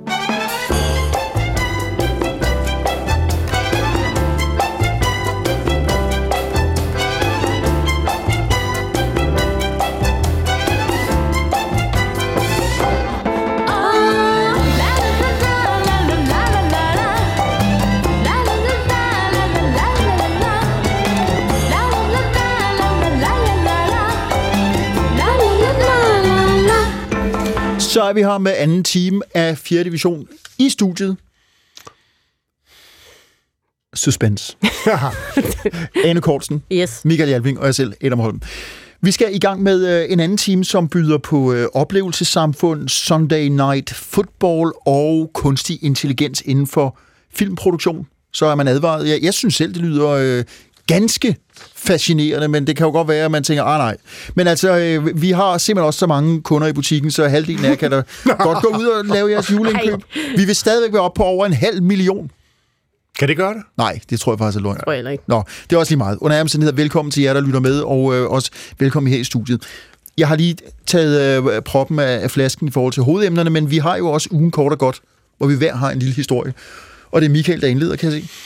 Det er det, ja, og jeg holder jo altid med mændene. Men jeg faldt over en øh, glimrende øh, kulturkommentar i Banske forleden dag, øh, skrevet af Sara Iben Almbjerg, der fortæller lidt om øh, opstillingen af kønsneutrale toiletter rundt omkring i det københavnske natteliv, og det findes med garanti også i Odense, Aalborg og Esbjerg og Skagen og Ringkøbing og alle mulige andre steder.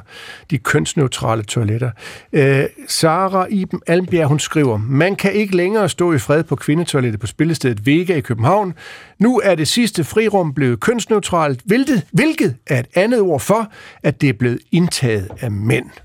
Punktum. Og den synes jeg bare var velanbragt. Og jeg vil gerne høre jeres forhold til, til kønsneutrale øh, toiletter, øh, fordi jeg synes, hun har en meget god pointe. Altså, skæg for sig og snot for sig. Mændene, de må altså gå ind til mændene, og kvinderne, de skal have lov til at have det lille frirum. Og vi mænd synes faktisk også, nu går jeg tilbage til min pure ungdom, hvor jeg stadigvæk gik ud og så videre. Vi synes faktisk, det er lidt spændende, når kvinderne går på et toilet. Vi ved ikke helt, hvad der, vi vidste ikke, hvad der foregik derinde. De snakkede, det kan jeg da de godt fortælle pudrede næser, de, de, de trådte selvfølgelig også af på naturens vegne, men der foregik noget andet, end det, der foregår på et mandetoilet. Og den der lille forskel, synes, syntes jeg, var fascinerende, og det synes jeg stadigvæk. Og jeg synes, de opstillingen af de kønsneutrale toiletter fjerner den lille vigtige forskel. Hvad synes I? Jamen, jeg er faktisk ikke rigtig stødt på problemet. Øh, altså, jeg har ikke været, jeg har ikke øh, været, det er mange år siden, jeg har været på Vega om, om aftenen eller om natten, eller brugt, eller jeg har faktisk været på Vega, så har jeg bare ikke været på toilettet. Jeg har i hvert fald ikke tænkt over det, Michael. Mm. Øh, jeg læste også øh, kommentaren, og øh, er enig i, at hvis du står, og øh, hun nævner også, at hun har brugt toilettet på Vega til lige at klæde om, eller tage øh, makeup på, og sådan noget, og så kommer der nogle fulde mænd ind og siger, at der er bryster herinde, og sådan noget, og det, mm. det er irriterende, det er jeg Ja, med på. ja. Men jeg må sige, jeg synes ikke, at det er et kæmpe problem, jeg har gået og, og holdt, holdt mig vågen over. Har du selv stødt på det? Har Ja, du selv været altså på toilettet? på CBS, hvor jeg en gang imellem kommer, øh, Handelshøjskolen i København, der er der de der kønsneutrale toiletter, og der er bare ulækkert, for der er mænd, altså, mm. de skider over det hele, ikke? Kvinder er bare mere hygiejniske. Jeg er ked af at sige det. Det er ja. sandheden. Ja. Og uh, Almbjerg, der, som du refererer til, hun har åbenbart også det synspunkt, at det er et såkaldt safe space for kvinder Ja. at have. Jeg har lige så lidt som Ane nogen større erfaring med det her, så jeg sidder mest og sukker over den her kønsneutrale kaffe, som jeg er blevet budt, som er fuldstændig smagløs. Det kan godt være, det er også sådan, toiletterne er. Nej, i ramme alvor. Altså, øh, jeg har ikke oplevet de her kønsneutrale toiletter overalt. Øh, Altså, hvis jeg endelig faktisk skulle, nærmest ingen steder. skulle sige noget, så er det ret irriterende, især når man er i byen, at der altid er lang, lang, lang kø til dametoiletterne, og, og herretoiletterne, der er der aldrig Og kø. ved du hvad, der oplever jeg de få gange, jeg selv er ude af at der er, og jeg vil faktisk sige heldigvis, øh, kvinder, og det er så en yngre årgang, som blæser lodret på, øh, hvad skal vi sige, gamle konventioner og bare vader ind, eller bare vader ind, de siger det måske undskyldende, Ja. øh, og, og man står der med sjoveren nede i pissoiret og fisker, og så kommer der nogle kvinder ind. Ja. Og, øh, og hvad øh, tænker du så? jeg, jeg tænker ligesom, jeg tror, kvinderne tænker, uh, øh, øh, det er meget underligt. Det er sådan et, et, en form for, ja, nu talte vi om krybespil, det her det er så et Mm. mummespil, mm. hvor man lader som om ingenting. Øh, og, og kvinderne står jo heller ikke og stiger øh, sultent eller, eller øh, morer sig. Så, så man tænker bare, okay, det er sådan, det må være. Og Mm. alle skal træde af på naturens vejen. Banalitet, ja, men... Øh, jeg ved det ikke, Michael. Det, det, det er virkelig ikke noget, der Det er får- åbenbart kun mig, der ryger op i det røde felt. Også Sara Ja. Almbjerg. Jamen altså, det, det der med safe spaces, som det hedder på nydansk, mm. det, det synes jeg, der er et vigtigt argument. Mm. At man kan være et sted, hvor man ikke bliver begloet, øh, og hvor der ikke er en uønsket seksualiserende adfærd. Så, så hvis det er et argument, øh, og hvis der er kvinder, der oplever det på de kønsneutrale toiletter, Det er sådan et sted, hvor søsterskabet kan, kan eksistere. Ah, men nu skal altså. du også passe på med det der øh, meget sådan... Øh, øh, altså at romantisere dametoiletterne så voldsomt. ja, hvad sker der egentlig? Der, Okay. der sker sådan nok nogenlunde stort set det samme, som der gør på herretoiletterne. Man træder af på naturens vejen, man vasker hænder, man tørrer dem, og man går ud igen. Det er sådan set min erfaring. Det er ikke, fordi jeg står derinde og har lange, interessante, mytiske samtaler om kv- kvindelighed. Eller om mænd I lige Jeg har tror, set det er på det? jeg tror det, det, det er det, Michaels fantasi. det- det- det, kan der tændt dig, og for at teste dens fantasi, så må vi sende en kulturreporter ud på nogle af de der toiletter, så vi kan få sandheden frem. Ikke? Det, det, der er sjovt, når man går øh, for eksempel på Det er på herretoilettet på Luciana, eller mm. øh, en af de større, lad os kalde det, kunstbiografer i København, der, der, der står altid nogen, som man kender i en sammenhæng. En kendt forsvarsadvokat, eller en maler, eller en filminstruktør. Og, og det, der altid sker, når de står i pissoiret, de er gerne sådan plus 45, det er, at de Hvad gør de? tømmer blæren, og så slår de altid en brandskid, og ser ud som om, at det er det mest naturlige. Hvil- hvil- Hvilket jeg fi- finder meget grænseoverskridende. Mener du jeg, det? Jeg har altså en lang liste med brandskidende Ej, det er kun Paul Erik Tøjner, der gør det. Ej, stop. det ved jeg ikke. Åh, ja, det Nå. kan være, det er meget sjovt inde Ja. hos herrerne. Det lyder sådan. Øh, øh, mere larmende i hvert fald. Yes. I promise that you'll never find another like me. I know that I'm a handful, baby. Uh, I know I never think before I jump. And you're the kind of guy Vi, vi gør altså... Vi gør altså ikke god musik i dag, synes jeg. Jo, det er godt det her. Nu skal I høre omkvædet om lidt. Uha. I went psycho on the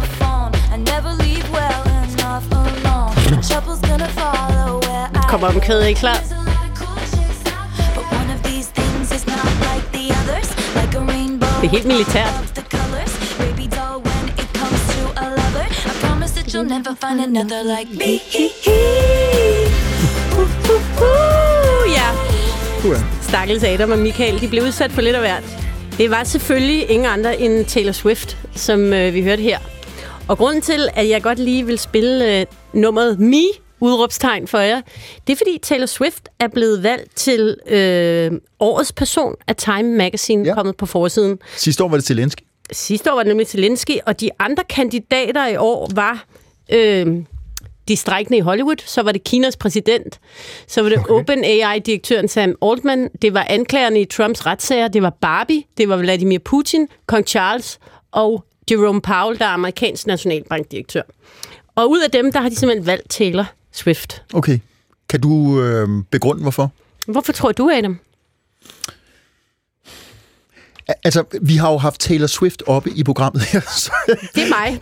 Nå ja, det er dig, der har taget... Øh, altså, mm. jamen, ja, hvorfor? Altså, hun, hun må tale til yngre generationer, tænker jeg. Jeg er simpelthen lidt usikker på, hvad det er, hun øh, meddeler sig med. Mm. Øh, det, det går jeg ud fra, og så, så er hun jo meget populær. Jeg er med på, at hun hvis nok er klodens mest øh, downloadede øh, Ja. artist. Som Og hun, har været, hun er i gang med sin Eras Tour, som trækker sindssyge Ja, ja, mængder mennesker. Men Hun er Jake, vanvittigt populær. Sam Jacobs, der er chefredaktør på Time, han øh, forklarer valget sådan her. Øh, at vælge en person, der repræsenterer de 8 milliarder mennesker på planeten, er ikke nogen let opgave. Vi træffede et valg, der repræsenterer glæde, en, der bringer lys til verden. Hun var ligesom vejret, hun var overalt. Ja, okay. Øh, og så kan man sige... Øh, Det er jo et fænomen. Ja, men, men, men det, jeg godt kan lide ved Times personer, er, at de tit også... Donald Trump har jo også været på.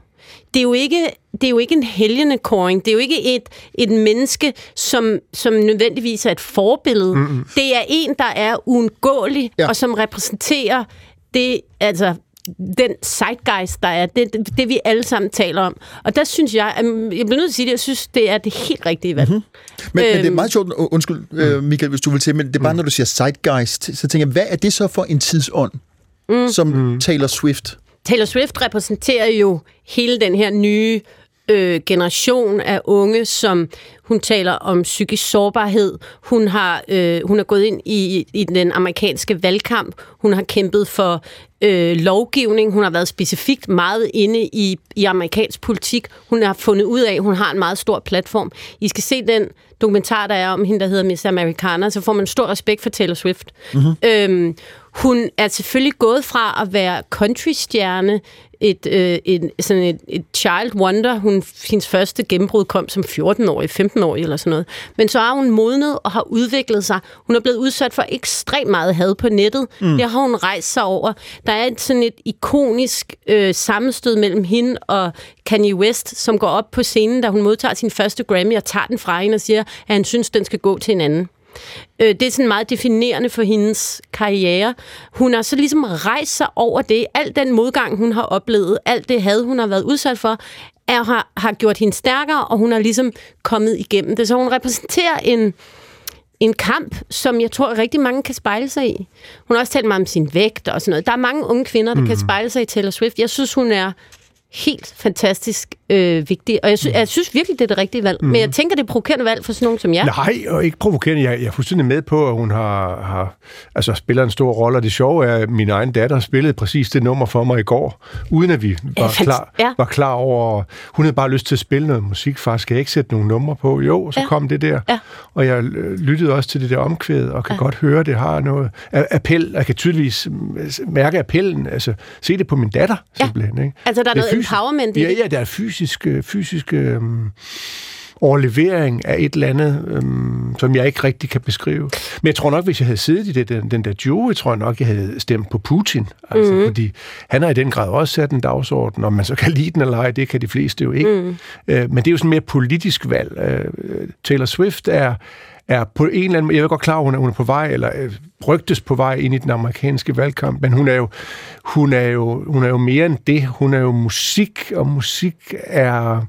Altså, det, det, det svæver over vandene. Det er også det, han siger. Hun Ja, er, hun ligesom vejret. Ja, og hun repræsenterer lyset. Altså, jeg tror også, hvis det nu havde været Putin mm. eller, den, øh, eller andre, altså nu er Israel, Gaza jo så også kommet, og Ja, ligesom ja. fylder meget. Jeg tror, at de har valgt øh, lyset, glæden, håbet. Øh, hun repræsenterer også en, en ung kvinde, som er, har arbejdet sig selv igennem en, en, en vanvittig tid øh, og kommet sejrende ud på den anden ende, eller, i den anden ende. Jeg tror simpelthen, at, at man har brug for, og jeg tror især den unge generation, men vi har alle sammen brug for noget lys, altså noget, der repræsenterer øh, det gode Det tror og det du har ret i. håbefulde. Og på den måde, så synes jeg, blev jeg bare glad, da jeg så, hun var på forsiden. Nå, jeg, bliver, altså, jeg kommer ikke til at lytte til musikken, i hvert fald ikke, hvis den er repræsentativ. Det nummer, vi lige hørte. Hmm. Men Det er den. vi skal prøve at, at, at begribe lidt mere om Taylor Swift. Nå, men, men øh, nu, nu du Jeg siger... har aldrig gjort noget ved dig med det. Jo, jo, men jeg, jeg anstrenger mig. Nu Jeg vil blive ved med at Taylor Swift med i 4. division, indtil du giver dig. Det bliver jeg simpelthen nødt til at sige. Okay, så vil jeg trumfe med punk. Nå, øhm, nu du taler, Ane, om, at Taylor Swift repræsenterer lyset, så vil jeg da godt lige tage stafetten til min ugen kort og godt, som er mm, hvad skal vi sige, i den lidt mere usædvanlige øh, ende, fordi øh, om, om ikke andre, så har jeg selv set lyset. Øh, jeg har faktisk brug for at sige et par, kan vi godt sige, selvkorrigerende ord. Nå. For i sidste uge, der gjorde jeg mig i øvrigt sammen med Ane og Gitte Lykkegaard øh, lidt lystig over øh, et nyt historieprogram på svensk tv, det hedder Historien om Sverige, som minder påfaldende om historien om Danmark. Ja. Og det kunne vi så more os over, og det var øh, så, så påfaldende, så at øh, alle ligesom kunne se, at svenskerne har i den grad kigget til den danske produktion. Der er også den øh, lighed mellem de to formidlinger af, af, af de respektive landes historier, at det er lagt i hænderne og ikke mindst i munden på historikere i Sverige, øh, undskyld, skuespillere. I Sverige er det Simon Berger, vi kender ham fra Exit, øh, hvor han spiller øh, et Adam, Adam. det dumme svin. Yes, og øh, herhjemme er det som bekendt Lars Mikkelsen. Det var altså i begge tilfælde højt respekteret og faktisk også internationalt anerkendte skuespillere. Og nu til min øh, brødbetyngede tilståelse. For jeg kom med nogle ret syrlige opstød. Jeg har været inde og været nødt til at genhøre min egen Gjorde du det? sprukne stemme. Så jeg kom med nogle syrlige opstød om, at skuespillere skal blive ved deres læst og overlade historieformidlingen til dem, der har faglig autoritet, selvfølgelig. Historikere. Og jeg pegede på, og jeg satte så ikke navn på, at der findes en god håndfuld historikere, som med større autoritet kunne klare den opgave. Og da jeg havde sagt det, tænkte jeg ved mig selv, hold kæft, det fandme godt sagt. Godt brølt, gamle løve. Mm. Øhm, og så var jeg øh, fuld af, af selvtilfredshed øh, hele resten af fredagen. Og så i løbet af lørdagen, mm godt hjulpet af nogle øh, bidrag fra nær og fjern af folk, der var uenige, blandt andre nogle historikere, så tænker jeg, hmm, altså indimellem, så, så bliver man jo nødt til at, at holde spejlet op for sit gamle blege fjes og tænke, okay, øh, hvem er skønnest i landet her? Det er absolut ikke mig. Men så konstaterede det var det heller ikke på indholdssiden. Fik du bundeanger? Øh, Jeg, jeg fik bare en, hvad skal vi sige, reel omvendelse. Altså, jeg gik så ind, jeg tænkte, okay, så bliver jeg nødt til, som vi historikere siger, ad fontes, at gå til kilderne, så jeg øh, genså mm. to episoder af historien om Danmark, som ligger tilgængelig på DR.dk, og lige pludselig så sad jeg og var helt flov over mig selv. Ja, for han gør det godt, Lars Mikkelsen. Undskyld, hvis der er nogen, der har følt sig trådt over til Ja, han gør det nemlig rigtig godt. Mm. Øh, og, øh, og så ved jeg faktisk ikke helt, hvad det var, jeg ville have sagt i sidste uge, hvor, hvor, hvorfor jeg flippede sådan ud. Ej, jeg tror, det var mere en, en principiel. Øh, det var jo ikke en kritik lige præcis af, af Lars Mikkelsen. Nej. Jeg tror jo at også, Gitte og Lykkegaard og jeg sagde, at vi ikke var helt enige, og så var det det. Man må godt have et synspunkt. Øh, men det var vel principielt det, at du synes, der er mange dygtige historikere, der er gode til at formidle. Det er der vel ikke? Ja, ja, øh, og, og det er der jo stadigvæk. Øh, og vi kender dem, og vi trækker dem jo fra tid til anden her, mm. ind i blandt andet det her program og andre DR-programmer. Men, men jeg tror bare, at grunden til, at jeg nu trækker det her frem, er ikke så meget for at blive klappet på hovedet og sige, nej, hvor er du også dygtig, du kan korrigere dig selv. Det var faktisk, fordi jeg synes, det var en øh, serie nu eminent fejl. Mm. Øh, man kan jo godt overlade formidling af historie til andre. For eksempel en skuespiller. Så lad os bare sige, at skuespilleren spiller rollen som historieformidler, men altså, det, der er ikke en finger at sætte, så øh, ja, det, var, øh, det er det, man på dansk kalder en dummer, Jan. Mm, jamen, Jamen, det synes jeg da er altså- beundringsværdigt, Adam, at du på ja, den måde... Ja, det er det der, men altså, derfor kan du jo godt have ret alligevel. Altså, for hvad med, hvad med nu har du været jeg, jeg har ikke øh, de der øh, programmer i friske rendring, men, men hvad, var, de, var de noget værd? Ja, det synes jeg faktisk. Mm. Altså, øh, man kan sige, det er selvfølgelig Danmarks historie øh, malt med den meget brede pensel, mm. og derfor er formidlingen også derefter. Jeg tror, det jeg sad og var så grumme selvtilfreds over, da jeg ligesom mm. mente, at nu, nu talte jeg på hele standens vejen, det var, jamen, de her øh, nu skal jeg til at sige historikere igen, men det er måske, fordi de er så autoritative. De her skuespillere, de har jo ikke været inde og læse kilder, nej, Nej, og de nej. kan da ikke bare af sig selv raple løs om mm. alt, hvad der er sket fra øh, det tidligste færd og til i dag. Mm. Øh, men det er heller ikke det, de skal kunne. Nej, de skal dramatisere Lige præcis, ja. og, og kunne føre, mm. eller måske endda forføre os lidt til mm. noget mm. forståelse. Bare for at sige, at hvis der nu skulle have siddet nogen, altså der var i hvert fald enkelte, der reagerede, og have tænkt, hold kæft, han er galt afmarcheret, så vil jeg sige, ja, fuldstændig, det var jeg faktisk. Mm. Og så ligger programmerne, så kan man jo selv tage stilling. Man skal Ja, ja, bare passe på måske med at generalisere og kaste en hel gruppe, faggruppe, Ja. øh, ud med badevandet. Der er, er det jo, det? der er jo også ikke kokke, der laver virkelig god mad på tv, og så videre. Ja, der er for eksempel også musikere, der laver god musik, ligesom Taylor Swift. ja, okay. Vi lader den ligge der. Det var, det var min, øh, hvad kan man sige, lille Det var fint. øh, selvrensagelse. Ja. Mm. Og nu skal vi et andet sted hen. Jeg er faldet over et øh, læserbrev. Et ret stille og diskret læserbrev i Dagbladet Information i den forløbende uge, og jeg citerer her åbningen. Vi lever i et samfund, hvor ens hobbyer definerer ens værd og identitet. Men hvad gør man så, hvis man ikke rigtig brænder for noget som helst? Sådan indleder Alfa O. Winterberg Rider et læserbrev information. Hun fortsætter. Hvad får du tiden til at gå med, når du ikke er her? Det ved jeg aldrig, hvad jeg skal svare til. For når jeg ikke er på studiet, på arbejde eller sammen med mine venner, så laver jeg ikke meget andet end at ligge i min seng og indtage det ene medie efter det andet. Men hvorfor er det lige så vigtigt at have en hobby? Spørger Alf, altså Alfa O. Winterberg Rider i et læserbrev i information. Og det faldt jeg altså lidt for. Øh, Mit lille hjerte bankede, stod et ekstra slag, jeg tænkte, hold da op, hvor er det egentlig en ærlig, ligesom øh, Adams øh, bekendelse her for et øjeblik siden, et, en ærlig øh, erfaring, mm. som bliver viderebragt øh, her i, i, altså i, i, et, i, et, for, i, et, i et medie, som normalt lever af, af, af, af af blod og drab og, og, og krig på ord. Det var et lille vidnesbyrd fra en verden, som jeg ikke øh, er så bekendt med, og derfor så har jeg lige øh, ringet til Alfa O. Winterberg Ridder. Er det rigtigt, har jeg dig med på telefonen? Ja, hej, jeg er her. Hej Alfa, og tak fordi du var med, også her øh, øh, mundtligt. Kan du ikke kort beskrive for vores lyttere, hvorfor det var, du synes, det var vigtigt at, øh, at skrive det her? Jo, det er faktisk, jeg har gået med tanken om, øh, altså den tanke om, at ikke at have en hobby ret længe. Øhm, og så øh, faldt jeg i snak med min bror om det, som beskrev, at øh, han også havde gået med følelsen, og lige pludselig begyndte jeg at tale med, med flere bekendte om, om den følelse, ikke at have en hobby, og sådan den, altså, hvordan man kan føle sig sådan lidt øh, ude for sådan et fællesskab af hobby, altså folk, der har mange hobbyer. Mm. Og, så, øh, og så tænker jeg lige pludselig sådan, what, hvad er det vildt, at sådan, det er en følelse, alle går med, og, og man taler aldrig om det. Så du har på fornemmelsen, at du taler på fleres vegne? Ja, eller sådan, jeg tror, det er en, en ret generel følelse, eller i hvert fald en følelse, som mange har prøvet at, ople- eller prøvet at opleve. Mm-hmm. Og når du nu siger hobby, øh, så kunne jeg måske oversætte det til, at der, der er ikke noget specielt, du brænder for, eller gerne vil, eller altså, øh, nogle mennesker opfatter deres hobby som, som noget mere end en hobby, altså det er noget, der definerer dem. Er det også, mm. øh, skal, vi, skal vi forstå det som, som bredere end bare at samle på frimærker, eller hvad en hobby ellers kan være? Ja, jeg tror i hvert fald, at vi sådan i vores samfund ligger ret meget altså, identitet i vores hobbyer. Og, sådan, og det er ikke fordi, at jeg ikke har interesser. Altså, der er mange sådan, politiske ting, jeg interesserer mig for. Men det der med at have noget sådan, mere fysisk, som man dykker ned i på sådan en hverdagsbasis, synes jeg er sådan, ret spændende, og noget, altså, sådan, man ikke taler om, at, at det er noget, der er ret identitetsskabende. Mm-hmm. Og det hører med til historien, at du, du læser på universitetet, du har nok at gøre med at, at, færdiggøre dit studie, og du har også nogle, nogle drømme til, hvad du gerne vil øh, foretage dig bagefter. Men du mangler altså et eller andet, hvad skal man sige, en x-faktor, eller en eller anden ting, der, der får dig op i det røde felt. Er det rigtigt forstået?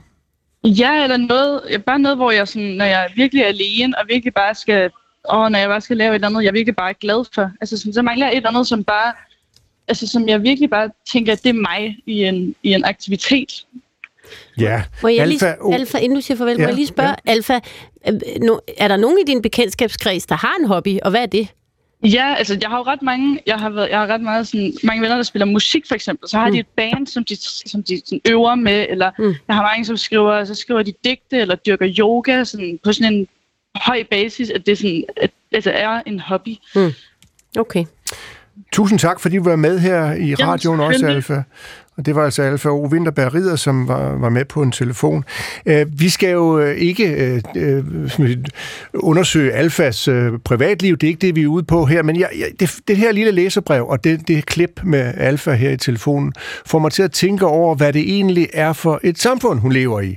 Og det er det samme samfund, vi andre lever i. Og Alfas uh, vidnesbyrd her uh, kan måske uh, være med til at give os et klare signalement af det, som nogen har kaldt for et oplevelsessamfund, eller sådan et passioneret samfund, hvor det er vigtigt at gå op i nogle bestemte ting.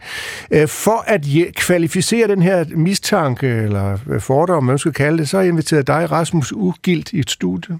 Goddag. Goddag og velkommen til. Du er filosof af uddannelse, så er du forfatter med mange neuroser, alt for lidt tid, som du skriver i, i din egen præsentation på, på X, tidligere kendt som Twitter.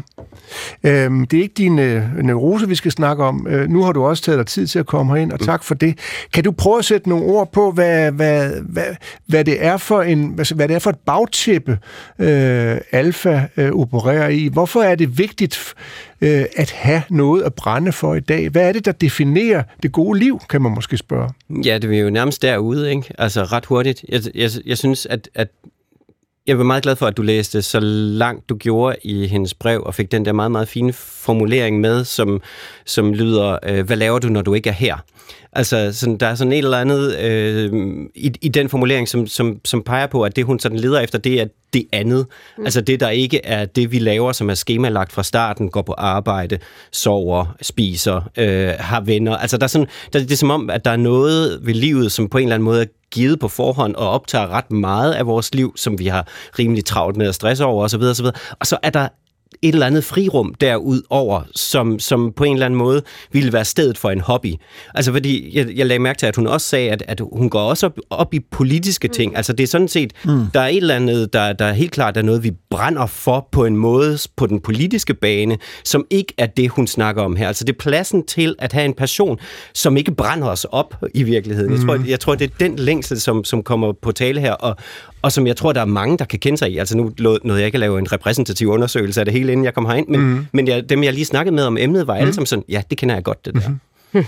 Men det synes jeg jo, jeg synes jo, det er helt vildt at have det sådan. Mm. Altså, fordi da jeg var på alfas alder, Ja. der følte jeg da ikke, at jeg skulle have en hobby. For mig var det noget, som man kan få, når man øh, er på min alder. Jeg begyndte at strikke og gå til sejlads og sådan noget, fordi jeg ikke har små børn længere. Men, men for mig er hobby slet ikke noget, jeg forbinder med ungdommen.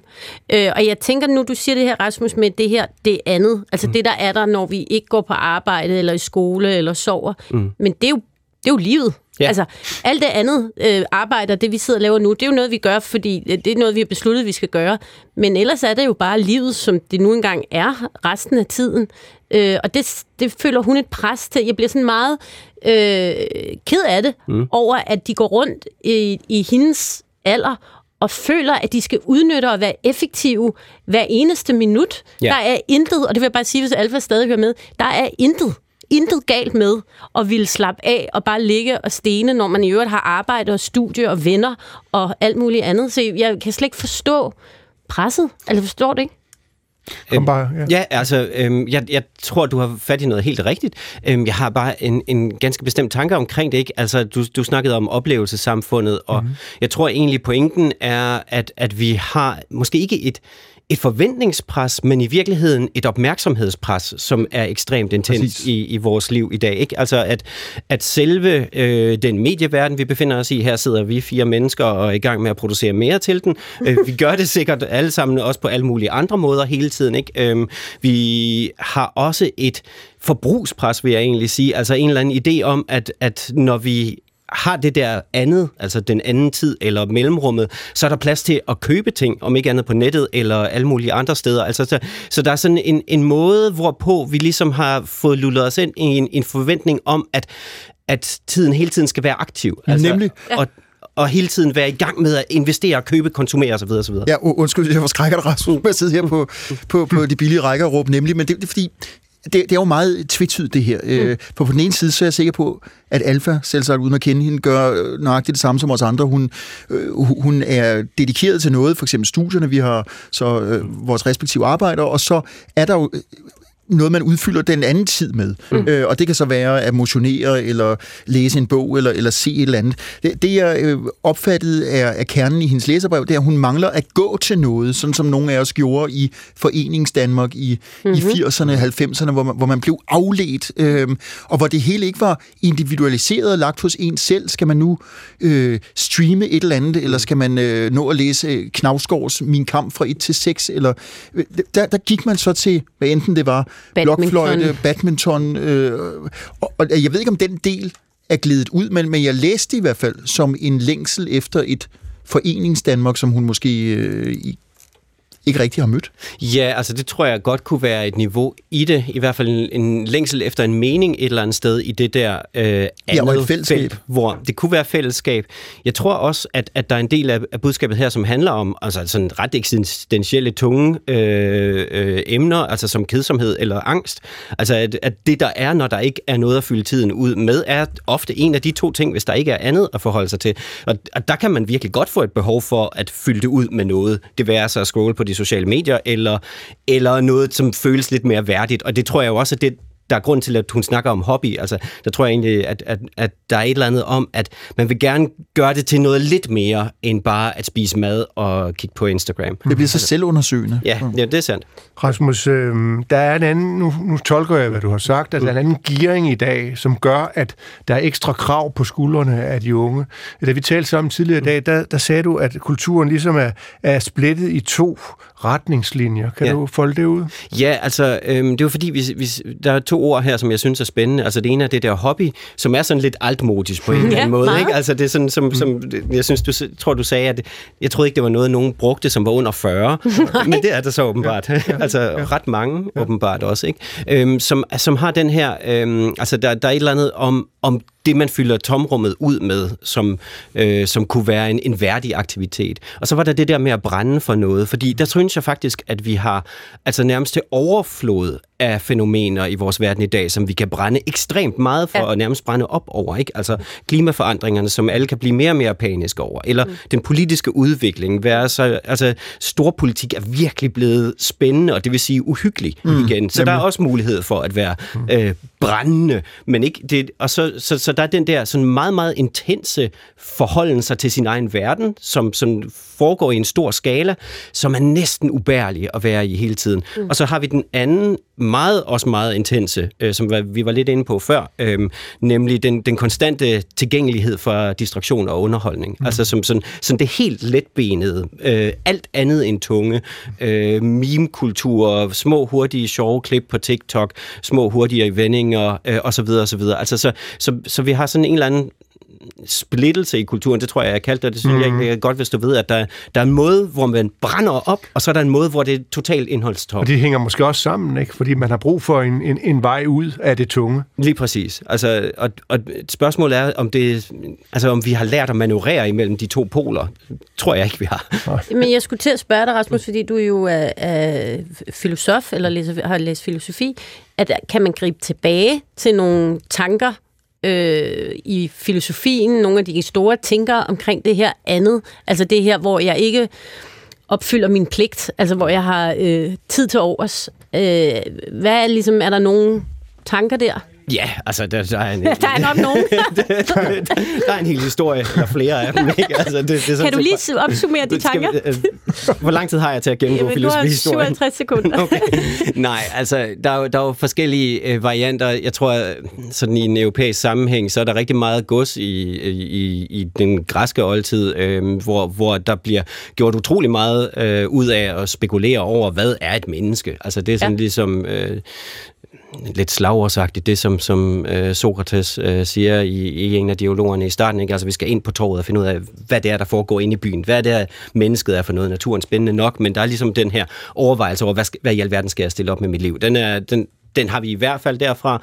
Vi har den i hvert fald også, altså en lang kristen tradition, som også er beskæftiget sig med det, og så er der et eller andet, der sker i det moderne, øh, hvor vi prøver at løsrive os igen fra, fra sådan de højere magter og, og, og prøver at stå på egne ben, som har fået alle mulige varianter øh, fra øh, sådan rationalisme til øh, eksistentialisme mm. og så videre, så videre. Der er en kæmpe palette. Pointen er bare, øh, altså problemet er konstant i en eller anden forstand. Ja, ikke? det Altså, er det nemlig. Men, men det, er jo, det er jo et virkelig godt forslag til en hobby. Platons dialoger. Ja, og super godt. Det kan jeg klart varmt Hvis, anbefale. hvis du til allersidst, og det er kun 10 sekunder, hvis, hvis, hvis Alfa skal have et godt råd, at Platon, det er måske lidt hårdere at lægge ud med, er der en genvej? Det kan jo være, at hun allerede har læst Platon. Hun mm. er jo sådan set studerende. Ja. Øhm, altså, jeg tror egentlig, at, at den, det første råd er at, at, at give dig selv plads til ikke at have en hobby. Det er helt okay. Giv plads til tomrummet.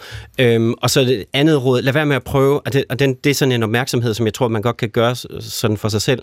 Lad være med at fylde det ud med hurtige distraktioner og forbrug. Og, og Michael, han cykler. Det er hans hobby. Hvad gør du? Øhm, jeg bygger et hus. Og Alfa, det var altså rådene herfra. Byg et hus, cykel eller giv dig selv lov til at være lidt i tvivl om, hvad du skal. Tak for øh, din deltagelse, Rasmus Ugilt, filosof og forfatter. Tak var- fordi jeg måtte være her.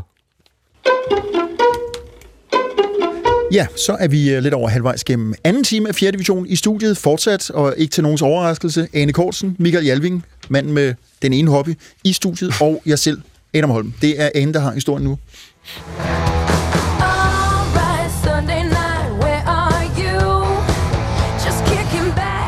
Ja. Det her er øh, sangeren Pink, som øh, byder velkommen til en øh, ny sæson i amerikansk fodbold. Øh, Sunday Night Football, de har simpelthen deres egen stadionhymne. Øh, det er uden diskussion det største tv-show, der er lige nu på amerikansk tv, og hvor at alle mulige andre kæmper med at trække seere til, så er øhm, Sunday Night Football, som er kronjuvelen inden for amerikansk fodbold, vokser bare. Og man mener, at øh, det gennemsnitlige live-seertal, altså både på tv og på stream, er på 19,9 millioner i gennemsnit. Øh, alle kræfter, der overhovedet findes inden for tv-produktion, bliver hældt i Sunday Night Football. Jeg synes, det er et super fascinerende fænomen. Og til ligesom at øh, gøre os lidt klogere på det, der har jeg inviteret, altså, du er vel øh, Mr. American Football i Danmark. Claus Elming, velkommen til. Mange tak. Er Jeg ikke- til at snakke lidt om uh, Sunday Night Football. Yes. Og øh, for dem, der slet ikke er inde i amerikansk fodbold, Claus, kan du så ikke lige prøve at forklare, hvad er det for et fænomen, det her? altså, hvad er, det, hvad er det, der gør, at det er så stort? Hvor lang tid er det, vi har inde? Du taler bare. Jeg skal nok, øh, jeg skal nok lukke dig ned. Nej, men altså, amerikansk fodbold er jo gået fra at være, det har aldrig været en lille sport øh, i Amerika, men, øh, men det er gået fra at være den næststørste eller tredje største sport i USA efter baseball og basketball, til at være det absolut største, og der snakker vi langt, langt foran de andre. Altså op igennem 60'erne og 70'erne, der var baseball det største. Mm. Øh, og så kom der en, en, øh, en vending i, i 80'erne og 90'erne, øh, måske blandt andet med San Francisco 49ers øh, og, og deres quarterback Joe Montana og nogle andre faktorer, som spillede ind, der gjorde, at NFL blev utrolig populært. Ja. Og nu er det sådan, så når NFL i april vælger nye college-spillere, så bliver det transmitteret over hele USA, og det har flere seere end NBA-finalen Altså og baseballfinalen. valget af spillere Ja. bliver Ja, transmitteret. det, det foregår på den måde. Al amerikansk sport foregår på den måde, at college-spillere, der er færdige med at, at dyrke sport i college, de siger, nu vil jeg gerne være professionel, og så kan baseballholdene vælge en spiller, eller basketholdene vælge en spiller, en NFL-holdene kan vælge en spiller øh, fra college, og på det tidspunkt er college-spilleren jo stadigvæk amatør. Og så kommer de ind i, øh, i NFL, øh, og der har NFL jo lavet systemet på den måde, at det dårligste hold fra året før vælger først. Så på den måde, der udligner man jo også forskel mellem holdene og sørger for, at alle hold er konkurrencedygtige og prøver på. I kender udtrykket Any Given Sunday, som jo går ud på, at ja. på enhver søndag, der kan et hvert hold slå et andet hold. Man kunne også udvide det til at sige Any Given Season, hvor i enhver sæson, der kan et hold, der var elendig sidste år, pludselig gå hen og vinde Super Bowl året efter. Og den her, Okay, det var da den, demokratisk. den her session, hvor at de her college øh, Atleter. øh, atleter de bliver, for, for, bliver udvalgt, er jo et tv-show af den anden verden. Jamen, det er et kæmpe tv-show. Værter ja. og alt muligt. Altså større end, end, end noget andet underholdningsshow overhovedet. Ja, altså, det, det er jo bare en lille del af NFL. Det er jo helt uden for sæsonen, det her. Ja. Altså, NFL-sæsonen går fra september til anden weekend i februar, hvor Super Bowl spilles. Det her, det er i april. Og der har NFL jo også været utrolig dygtig til at sige, okay, vi har en forholdsvis kort sæson. Det her, det er en brutal sport. Ja. Øh, spillerne kan ikke holde til at spille lige så mange kampe, som de gør i ishockey, eller basketball, eller, eller baseball. Øh, der er 18 spiluger øh, i grundspillet, plus 4 uger i slutspillet. Ja. Ellers sige, øh, 22 uger bliver der spillet fodbold. Øh, Hvad gør man så i den anden halvdel af året? Og der har NFL været utrolig dygtig til at fylde øh, den her lange periode uden spil på banen, med øh, transfervindue, med den her draft, som det hedder, hvor de vælger spillere. Der er sågar herinde for de sidste to-tre år øh, kommet fokus på kampprogrammet. Det er blevet en stor ting, at kampprogrammet kommer ud. Det er Og så- også et program i sig selv. Jamen, det er jo vanvittigt. Mm. Ikke? Altså, det er jo ikke sådan, så folk de sidder og venter på, at nu kommer Superliga-programmet ud. Nej. Men det gør man altså i Amerika. Nu kommer NFL-programmet ud. Hvad er det for nogle... Hvornår har vi primetime-kampe? Mm. Og det der med primetime, det er jo netop Sunday Night Football. Hvor mange gange i løbet af en sæson skal vores hold spille Sunday Night Football, eller Monday Night Football, eller Thursday Night Football? Mm. Og, og det vil sige, vi er jo så lige midt i de her 22 ugers øh, øh, craze nu. Du har lige været i USA til Thanksgiving, ved jeg, Ja. Claus. Og øh, hvad er det, der så foregår? Altså, hvorfor er det, det er så enormt der søndag aften? Altså, hvad er det dog, der sker? Jamen altså, øh, man kan sige, øh, øh, halvdelen af USA går op i at gå i kirke om søndagen, den anden halvdel går op i at se fodbold, Ja. øh, og fodbold bliver større og større og tager flere og flere og så videre. Ikke? Og jeg kan da huske, da jeg boede i USA tilbage i midt-80'erne, der gik vi i kirke om morgenen, Ja. og så snart vi kom hjem fra kirke, så satte vi os ned i stuen, og der skulle Minnesota Vikings spille, og så gik moren i køkkenet og lavede hotdogs, og så sad drengene nede hver evig eneste søndag og så Minnesota Vikings spille. Og, og øh, det var øh, det var dengang. Det er blevet endnu større siden. Ja. Claus, jeg har jo, det kan man ikke undgå, hvis man kommer forbi kanalerne. Jeg har jo set dig, og du taler med en enorm passion, både her i studiet, men også når du er på selv og dækker øh, American football. Nu hvor du er her i levende liv, så må jeg som en, der godt kan lide europæisk soccer, mm. fodbold, spørge dig, hvad er det ved den amerikanske sport, som du er så tiltrukket af? Altså, det er jo simpelthen, nu har vi lige talt om hobbies, det her, det er jo, tror jeg, mere end en hobby, det er Ja, simpelthen, det, det, er, det, det er livet for dig. Ja, ja, altså jeg går vanvittigt meget op i amerikansk fodbold, og alle, der stiller mig det spørgsmål, for der er rigtig mange, der stiller mig det spørgsmål, de siger, at altså, der er alt for mange pauser i amerikansk fodbold. For eksempel? Og, og jeg vil holde med dem i, at der er alt for mange reklamepauser. Men reklamepauserne er jo en del af hele forretningskonceptet øh, i NFL og i amerikansk sport i det hele taget. Jeg sad og tjekkede op på lidt tal og så videre, øh, og nu skal jeg nok komme tilbage til at svare på dit spørgsmål. Nu svarer jeg bare lige på reklamerne først. En, øh, en reklame til en landskamp i fodbold i Danmark. Bedste sendetid. Pausen. 30 sekunder. Omkring 75.000 kroner. Nå. En reklame på Sunday Night Football. Bedste sendetid. 825.000 dollars. Dollars. Åh, ja, så det er, en, øh, det er en større. 7 millioner kroner aktie eller andet for 30 sekunder. Og det er vel at mærke en brøkdel af, hvad det koster til Super Bowl. Super Bowlen i år satte rekord med 7 millioner dollars Men det var, tre- ikke, det, på det var ikke 30 det, der tændte dig, Claus, i sin tid. Hvad, Pap? Jeg siger, det var ikke det, der tændte dig i, i sin tid. Nej, nej, nej, nu skal du høre. det var for at komme tilbage til svaret på dit spørgsmål. Det, jeg godt kan lide ved amerikansk fodbold, det er, at lad os bare sammenligne med almindelig fodbold. Der ruller bolden, der er spillet er kontinuerligt, øh, men hvor meget sker der egentlig? Okay, fint nok, vi er glade for, at der kommer en hel aflevering, der kommer også en, der kommer også en to-tre mål i løbet af en kamp, måske seks, hvis vi er heldige. Måske nul. Øh, men vi kan godt lide spillet. Og så var jeg jo i England og se fodbold, og der klapper de også, når der er nogen, der bliver taklet brutalt. Lige det, præcis. kan jeg, det kan jeg faktisk godt sætte mig lidt ind i.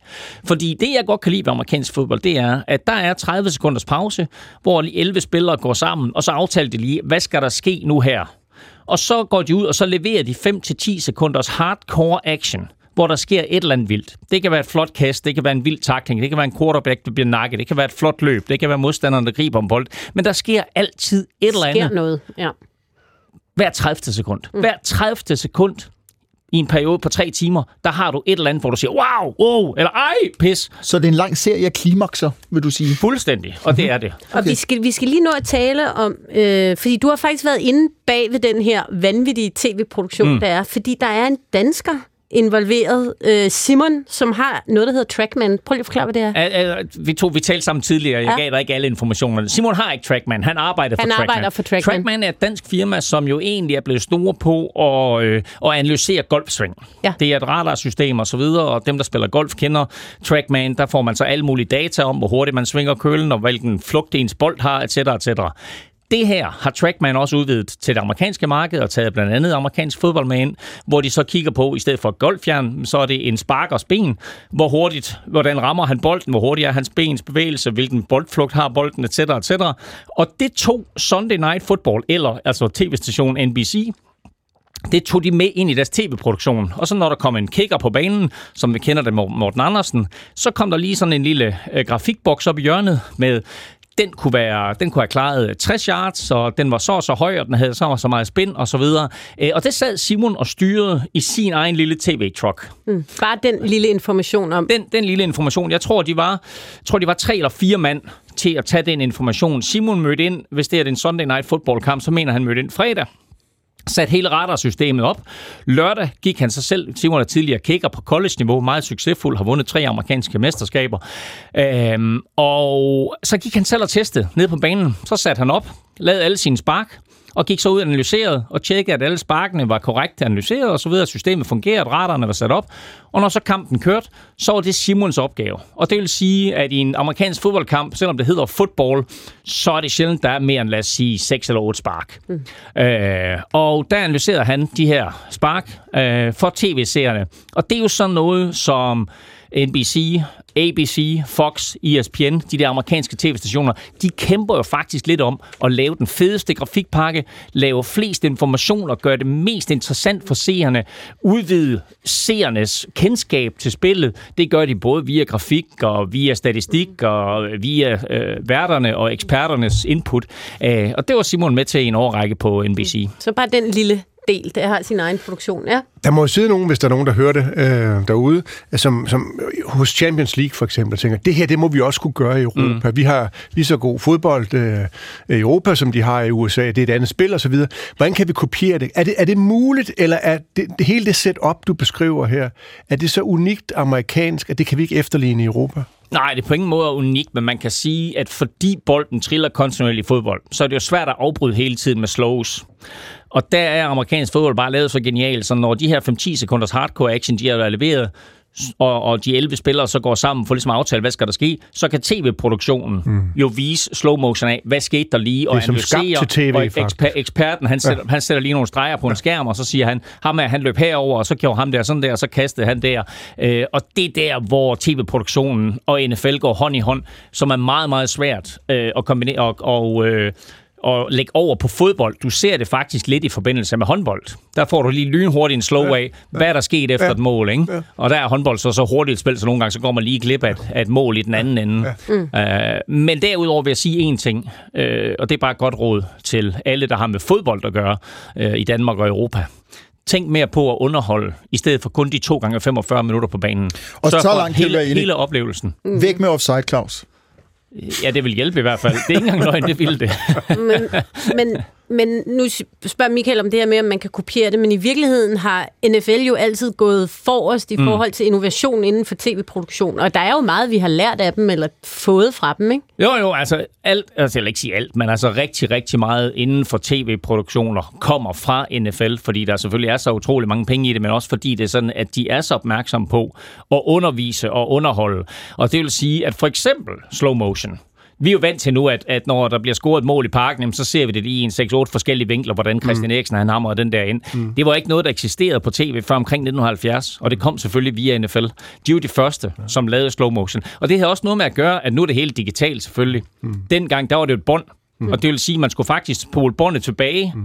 og da man først havde slow motion, der var det faktisk motion, for der kunne man kun vise det i samme hastighed. Mm. Og så omkring 1970, der kunne man så begynde at sige, okay, men nu kan vi faktisk afspille det her langsommere. Og der fik vi for første gang slow motion på tv, og så røg der sådan en lille R, blinkende R, på replay op i hjørnet. Ikke? Mm, så man ikke var hvis, tvivl. hvis man ikke havde opdaget, at det kørte langsomt, så var man klar over, det er fordi, det er noget, jeg ser igen, det her replay. Uh, og det er jo så blevet standard nu. Og det samme med grafikpakker, altså, uh, da jeg var på TV2, der punkede jeg jo konstant TV2 for, at vi skulle blive federe og bedre og lave lækre grafik. Det lykkedes også i nogle henseender. Men, øh, men generelt, hvis du sammenligner amerikanske sportsproduktioner med danske og europæiske sportsproduktioner, så savner vi stadigvæk utrolig meget, fordi det er en del af underholdningskonceptet. Mm. Det er en del af at underholde tv-serierne. Det er hele den grafikpakke, der følger med. Godt. Nu håber jeg, at vi har gjort nogen lidt nysgerrige på det i hvert fald, Claus. Øh, fordi jeg er i hvert fald personligt super fascineret af hele den produktion, der ligger bag, og, øh, og også den innovation, der de lægger for dagen. Claus Elming, amerikansk fodboldekspert. Tusind tak, fordi du kom. Jeg må også gerne komme igen. Du kommer bare når som helst. tak for det. Ja, så bruger vi øh, de sidste 11-12 minutter på at snakke om øh, kunstig intelligens i film. Øhm, jeg er ikke selv særlig vidne om området, og derfor har vi inviteret en, der i den grad har indsigt, nemlig Mads Damsbo, filmproducent, kreativ teknolog og øh, ja, også filmskaber, arbejder med filmkollektivet Makropol. Øh, et lille oplæg er, at øh, jeg i den her uge så en, måske den første dokumentarfilm lavet på kunstig intelligens. Det har taget den britiske filminstruktør Alan Warburton øh, tre uger at lave en film, der hedder The Wizard of AI, altså AI, øh, Artificial Intelligence. Han anslår øh, over for avisen The Guardian, at for et par år siden ville det have taget ham formentlig tre måneder med 10 personers hjælp. Her har det altså taget ham tre ugers intensiv arbejde alene, og ud af det er altså kommet The Wizard of AI, en cirka 20 minutter øh, lang film, alene fremstillet på øh, altså den her funktion øh, ChatGPT. Mads, velkommen. Tak skal du have. Du har set filmen? Ja, og den er ikke 100% skabt af en AI, skal vi lige huske at sige. Okay, det er godt. Kom ja. med endelig med nuancerne. Det er jo altså, man kan sige, til at starte med, så har han jo skrevet det hele selv. Så mm. den er overhovedet ikke skrevet. Øh, og det er ikke ChatGPT. Han bruger billedmodeller, så han bruger forskellige visuelle billedmodeller. Midjourney, sandsynligvis. Okay, allerede der er mit oplæg en anelse gennemhullet. Må, måske kunne jeg have brug for en ChatGPT til at, Men- men at, jeg- være, men- at være men- mere præcis. Men jeg skal bare lige forstå, så det er en dokumentar, der handler om AI, som er skabt ved hjælp af AI. Ja, og ja. han går jo ligesom i forsvar for en række kunstnere, som måske overset lidt i debatten, hvor man snakker med mange af de her AI-evangelister, snakker om, wow, hvad kan den, og hvad er det fantastisk, alt det kan, men vi har jo også en hel øh, underskov af kunstnere, som føler, at man bliver frataget sit job. Og tak. Og der kommer så den menneskelige intelligens. Det er altså Mads Damsbo mig igen til undsætning, fordi det er faktisk det, der er kernen i, øh, ja, i det her øh, øh, indlæg, øh, eller, eller, eller den her del af programmet. Hvordan kommer det til at berøre os mennesker. Vi taler, det har vi gjort et par gange her i programmet, om ChatGPT eller AI i relation til vores virke her som journalister. Og nu er det altså øh, det virke, som du har været en del af i efterhånden mange år, Mads, altså filmskabelse, filmproduktion. Og det er jo også det, jeg forstår, der er Alan Warburtons øh, egentlige ærne. Altså, tager vi simpelthen brødet ud af munden på os selv med, med de her øh, øh, teknologiske frembringelser. Så igen, det er sådan det brede spørgsmål. Øh, mm. Bliver vi overflødiggjort? Øh, altså, det er et kæmpe spørgsmål, øh, og der er måske mange forskellige svar, men jeg har faktisk for nyligt siddet og prøvet at lave en liste over alle de steder i filmindustrien, hvor jeg kan se, at der vil være en øh, kæmpe forandring i hvert fald, og hvor man så kan stille spørgsmålet bagefter, mister vi jobs af den grund. Og det er, øh, og nu får du bare listen af Ja, det. endelig. Altså det idéudvikling og konceptudvikling kommer til at være fuldstændig vanvittigt. Vi kommer til at se, øh, at alle har en film i maven, som de pludselig kan få øh, øh, frem i lyset ved hjælp af de her værktøjer. Så jeg vil ikke nødigt være en filmkonsulent, som skal læse alle de her ansøgninger, der kommer. Så er der manuskriptskrivning. Det kommer til også at være en ting, hvor at selvom du ikke har evnerne til selv at skrive, hvis du har ideen, jamen så vil du faktisk også kunne komme ret langt med, øh, med hjælp af ja, forskellige øh, sprog, sprogmodeller. Så har du production value, altså de, allerede nu findes der værktøjer, hvor en mand kan sidde og lave et VFX-studios job alene. Mm-hmm. Og det øh, er eksemplet her med den film, du selv øh, fremhæver, er jo ham alene, der laver en film, som ville have kostet jamen altså, øh, mange, mange ugers mandetimer for at lave. Og sjovt nok i credits, der har han jo faktisk øh, sat genereret credits Nem- nemlig, ind. nemlig. Ja. Øhm, og så er der selvfølgelig selve den generelle stil og æstetik vil, vil se anderledes ud i fremtiden, fordi vi kommer til at se nu noget, han også er inde på, som han kalder det her, den statistiske stil. Altså at når man har trawlet nettet for en stil, jamen så har man jo fået, hvad der findes retrospektivt. Men nu, hvor at der er 15 billioner billeder, der er genereret af en kunstig intelligens, hvad er der så tilbage at trawle nettet efter? Jamen det er jo mere af det samme. Så det er jo, øh, hvad skal man sige, kød i egen suppe, eller hvad man kalder det. Ja, øh, og, og s- kød i egen suppe. Og, og så, så, er der, så er der skuespillet. Øh, lad- Skuespil, du, du, det kommer til her. Det er så det, vi kalder syntetisk performance. Altså det er voiceover, det ja. er skuespillere osv. Ja, og det var ja. derfor, jeg, undskyld, jeg afbryder dig, Mads, ja. men øh, du har jo foreslået også et eksempel, som du har sendt øh, til øh, en af vores kolleger. Øh, det er Morgan Freeman, øh, amerikansk skuespiller, som øh, har lært sig at tale dansk. Ja, jeg brugte et værktøj, som er frit tilgængeligt, og hvor du kan plukke et øh, et minuts lydklip ind, og så kloner den en hvilken som helst stemme, du, øh, du finder på. Skal vi ikke lige invitere Morgan med Lad i programmet? høre, hvad Morgan har at sige. Mit navn er Morgan Freeman. Jeg er en syntetisk klon. Ej, hold op. En kunstig voiceover. Ej, hvor er du hyggelig. Skabt til at give dig en følelse af tryghed og troværdighed. Ej, Tak fordi jeg må være med i 4. division. han taler lidt jysk, faktisk. Han lidt jysk Ja, han er, lidt, han er ikke så god til det fjerde. Mit navn- Nej, fjerde. Mit navn er Men Morgan altså, han, han også kun lige lært dansk. Ej, hvor vildt. Hvad er det sjovt. Han kan tale alle sprog. Du kan støtte japansk, kinesisk, spansk, whatever. Mm. Men må jeg ikke øh, spørge om noget? Fordi vi... Må jeg sige den sidste Ja, på min liste? sidste, så får ja. jeg den lige. Altså, klipning og versionering er kæmpestort. Det at skulle klippe noget er Mm. et kæmpe arbejde. Det er noget, jeg selv arbejder på i vores øh, startup Kaspar.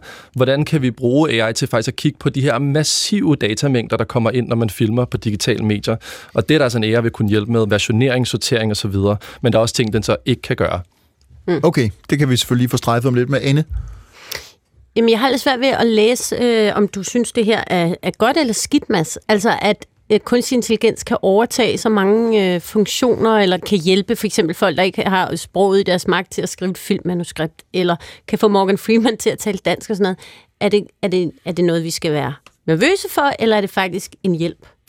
Det er jo en hjælp i bund og grund. Hvis du har noget på hjertet, du gerne vil sige, så har du nogle værktøjer her, som er helt uforlignelige. Altså, Mhm. så har du nogle værktøjer, hvor du kan komme virkelig langt. Ja, hvis du er kreativ og har nogle tanker her. Selvfølgelig, og jeg vil også bare lige understrege, at for mit vedkommende, så er det jo altså altid et menneske, der laver en film, eller en fortælling, eller et udtryk. Det er nogen, der har en mening, det er nogen, der har et budskab, det er nogen, der har en intention, mm. og det vil altid forblive, tror jeg, et menneskes job at gøre. Mm. Og det er blevet sagt mange gange før, altså det er jo ikke mig øh, første gang, det er blevet sagt, men at du mister jo ikke et job til en AI. Du mister jobbet til en, som er god til at bruge AI som en del af deres værktøjskasse. Jo, men som jo stadig overflødiggør og reducerer en, en del med, øh, hvad skal vi sige, arbejdstimer. Helt sikkert, og jeg tror, at vi helt sikkert kommer til at se en underskov af assistentjobs, der ligesom på en eller anden måde bliver rodet lidt ud i, eller rodet, hvad skal man sige, hvad hedder det? Ja, som bliver tyndet ud. Ja, tyndet ud. Overflødiggjort. Afstraderet. Men, men til gengæld kan du så også diskutere, om det ligesom er den her traditionelle vej, vi så skal gå for at blive en filmskaber. Skal vi starte nede i bunden af hierarkiet og arbejde os op, altså, som man har gjort igennem mm. traditionelt? Eller skal vi måske i virkeligheden se på, jamen kan der komme historier ud fra højre, fra mm. ørkenen i, i Nevada, fordi at der er pludselig en, der har en historie, de kan fortælle ved hjælp af de her værktøjer.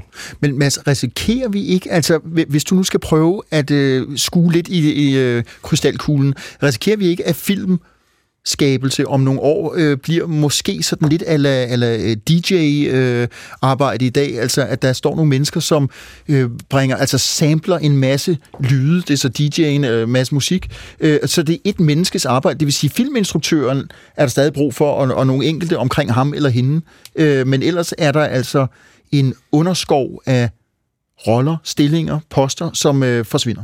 Altså, Ja, det vil der måske være i nogen grad, og nogle, øh, nogle typer indhold mere end andre. Jeg, jeg er bare meget... Øh, jeg vil have meget svært ved at, mene, at vi kommer derud, hvor at vi vil fuldstændig overflødiggøre mennesket mm-hmm. som fortæller ja, det var det, du sagde. Det kommer ikke til at ske. Øh, og så har jeg også personligt, øh, eller faktisk Morgan Freeman vil give mig ret. Så hvis vi kan spille Morgan Freeman, han siger faktisk, hvad jeg mener i det her andet klip.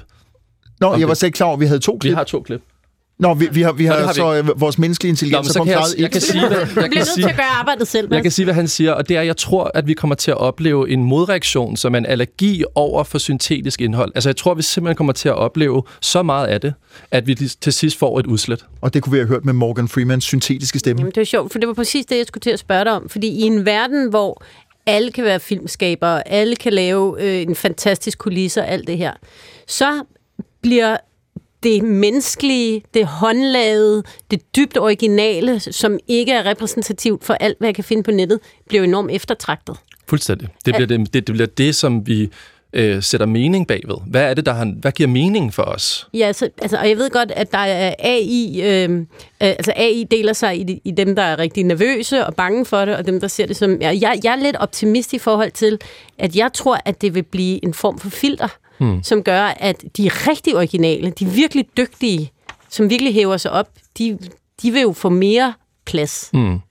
Det, det, man så bare skal være opmærksom på, det er, at der er jo en eksponentiel udvikling i Silicon Valley lige nu, for netop at imødekomme en fremtid, hvor at du siger, jamen hvad er så det autentiske? Hvad er det, der giver mening? Mm. Og der vil være nogen, der så laver en AI, som finder ud af, hvad det er, der er autentisk mm. for mennesker. Forstår du, mener? Så der er også en, sådan en underlig spiral i gang, hvor at man leder efter større og større datasæt, der giver mere og mere øh, grundlæggende øh, rigdom til de her modeller, mm. for at de så kan overtale øh, os til, at de er værd at lytte til. Mm. Ja. Uh, ja. Mads Damsbo. Frankenstein, ja. ikke? Ja, øh, ja altså det, det er jo det. Nu har vi lige øh, 10-15 sekunder. Altså Highway to Hell, så er der et spørgsmålstegn. Øh, det vil være mit spørgsmål til dig. Altså, jeg vil opfordre alle, som har det her spørgsmål, og det tror jeg, der er mange, der har, om faktisk at øh, kaste sig ud på highwayen, fordi der er ikke nogen, der ved, hvor den kører hen, men det værste vil da være at sidde bagved og ikke være på den vej. Mm. Og have Morgan Freemans syntetiske stemme til at styre ind. Mads Damsbo, filmproducer og kreativ teknolog. Mange tak, fordi du er med. Selv tak. Så skal vi også sige tak øh, både til Ane Kortsen og Michael Jalving, og øh, til holdet bag dagens program, Linnea Albinus ja, dig, Lande, Nana Slot og Josefine Geyer Utoft. God weekend til alle. Vi er retur næste fredag, samme tid og sted. Nu er det simpelthen tid til Radiovis. Gå på opdagelse i alle DR's podcast og radioprogrammer. I appen DR Lyd.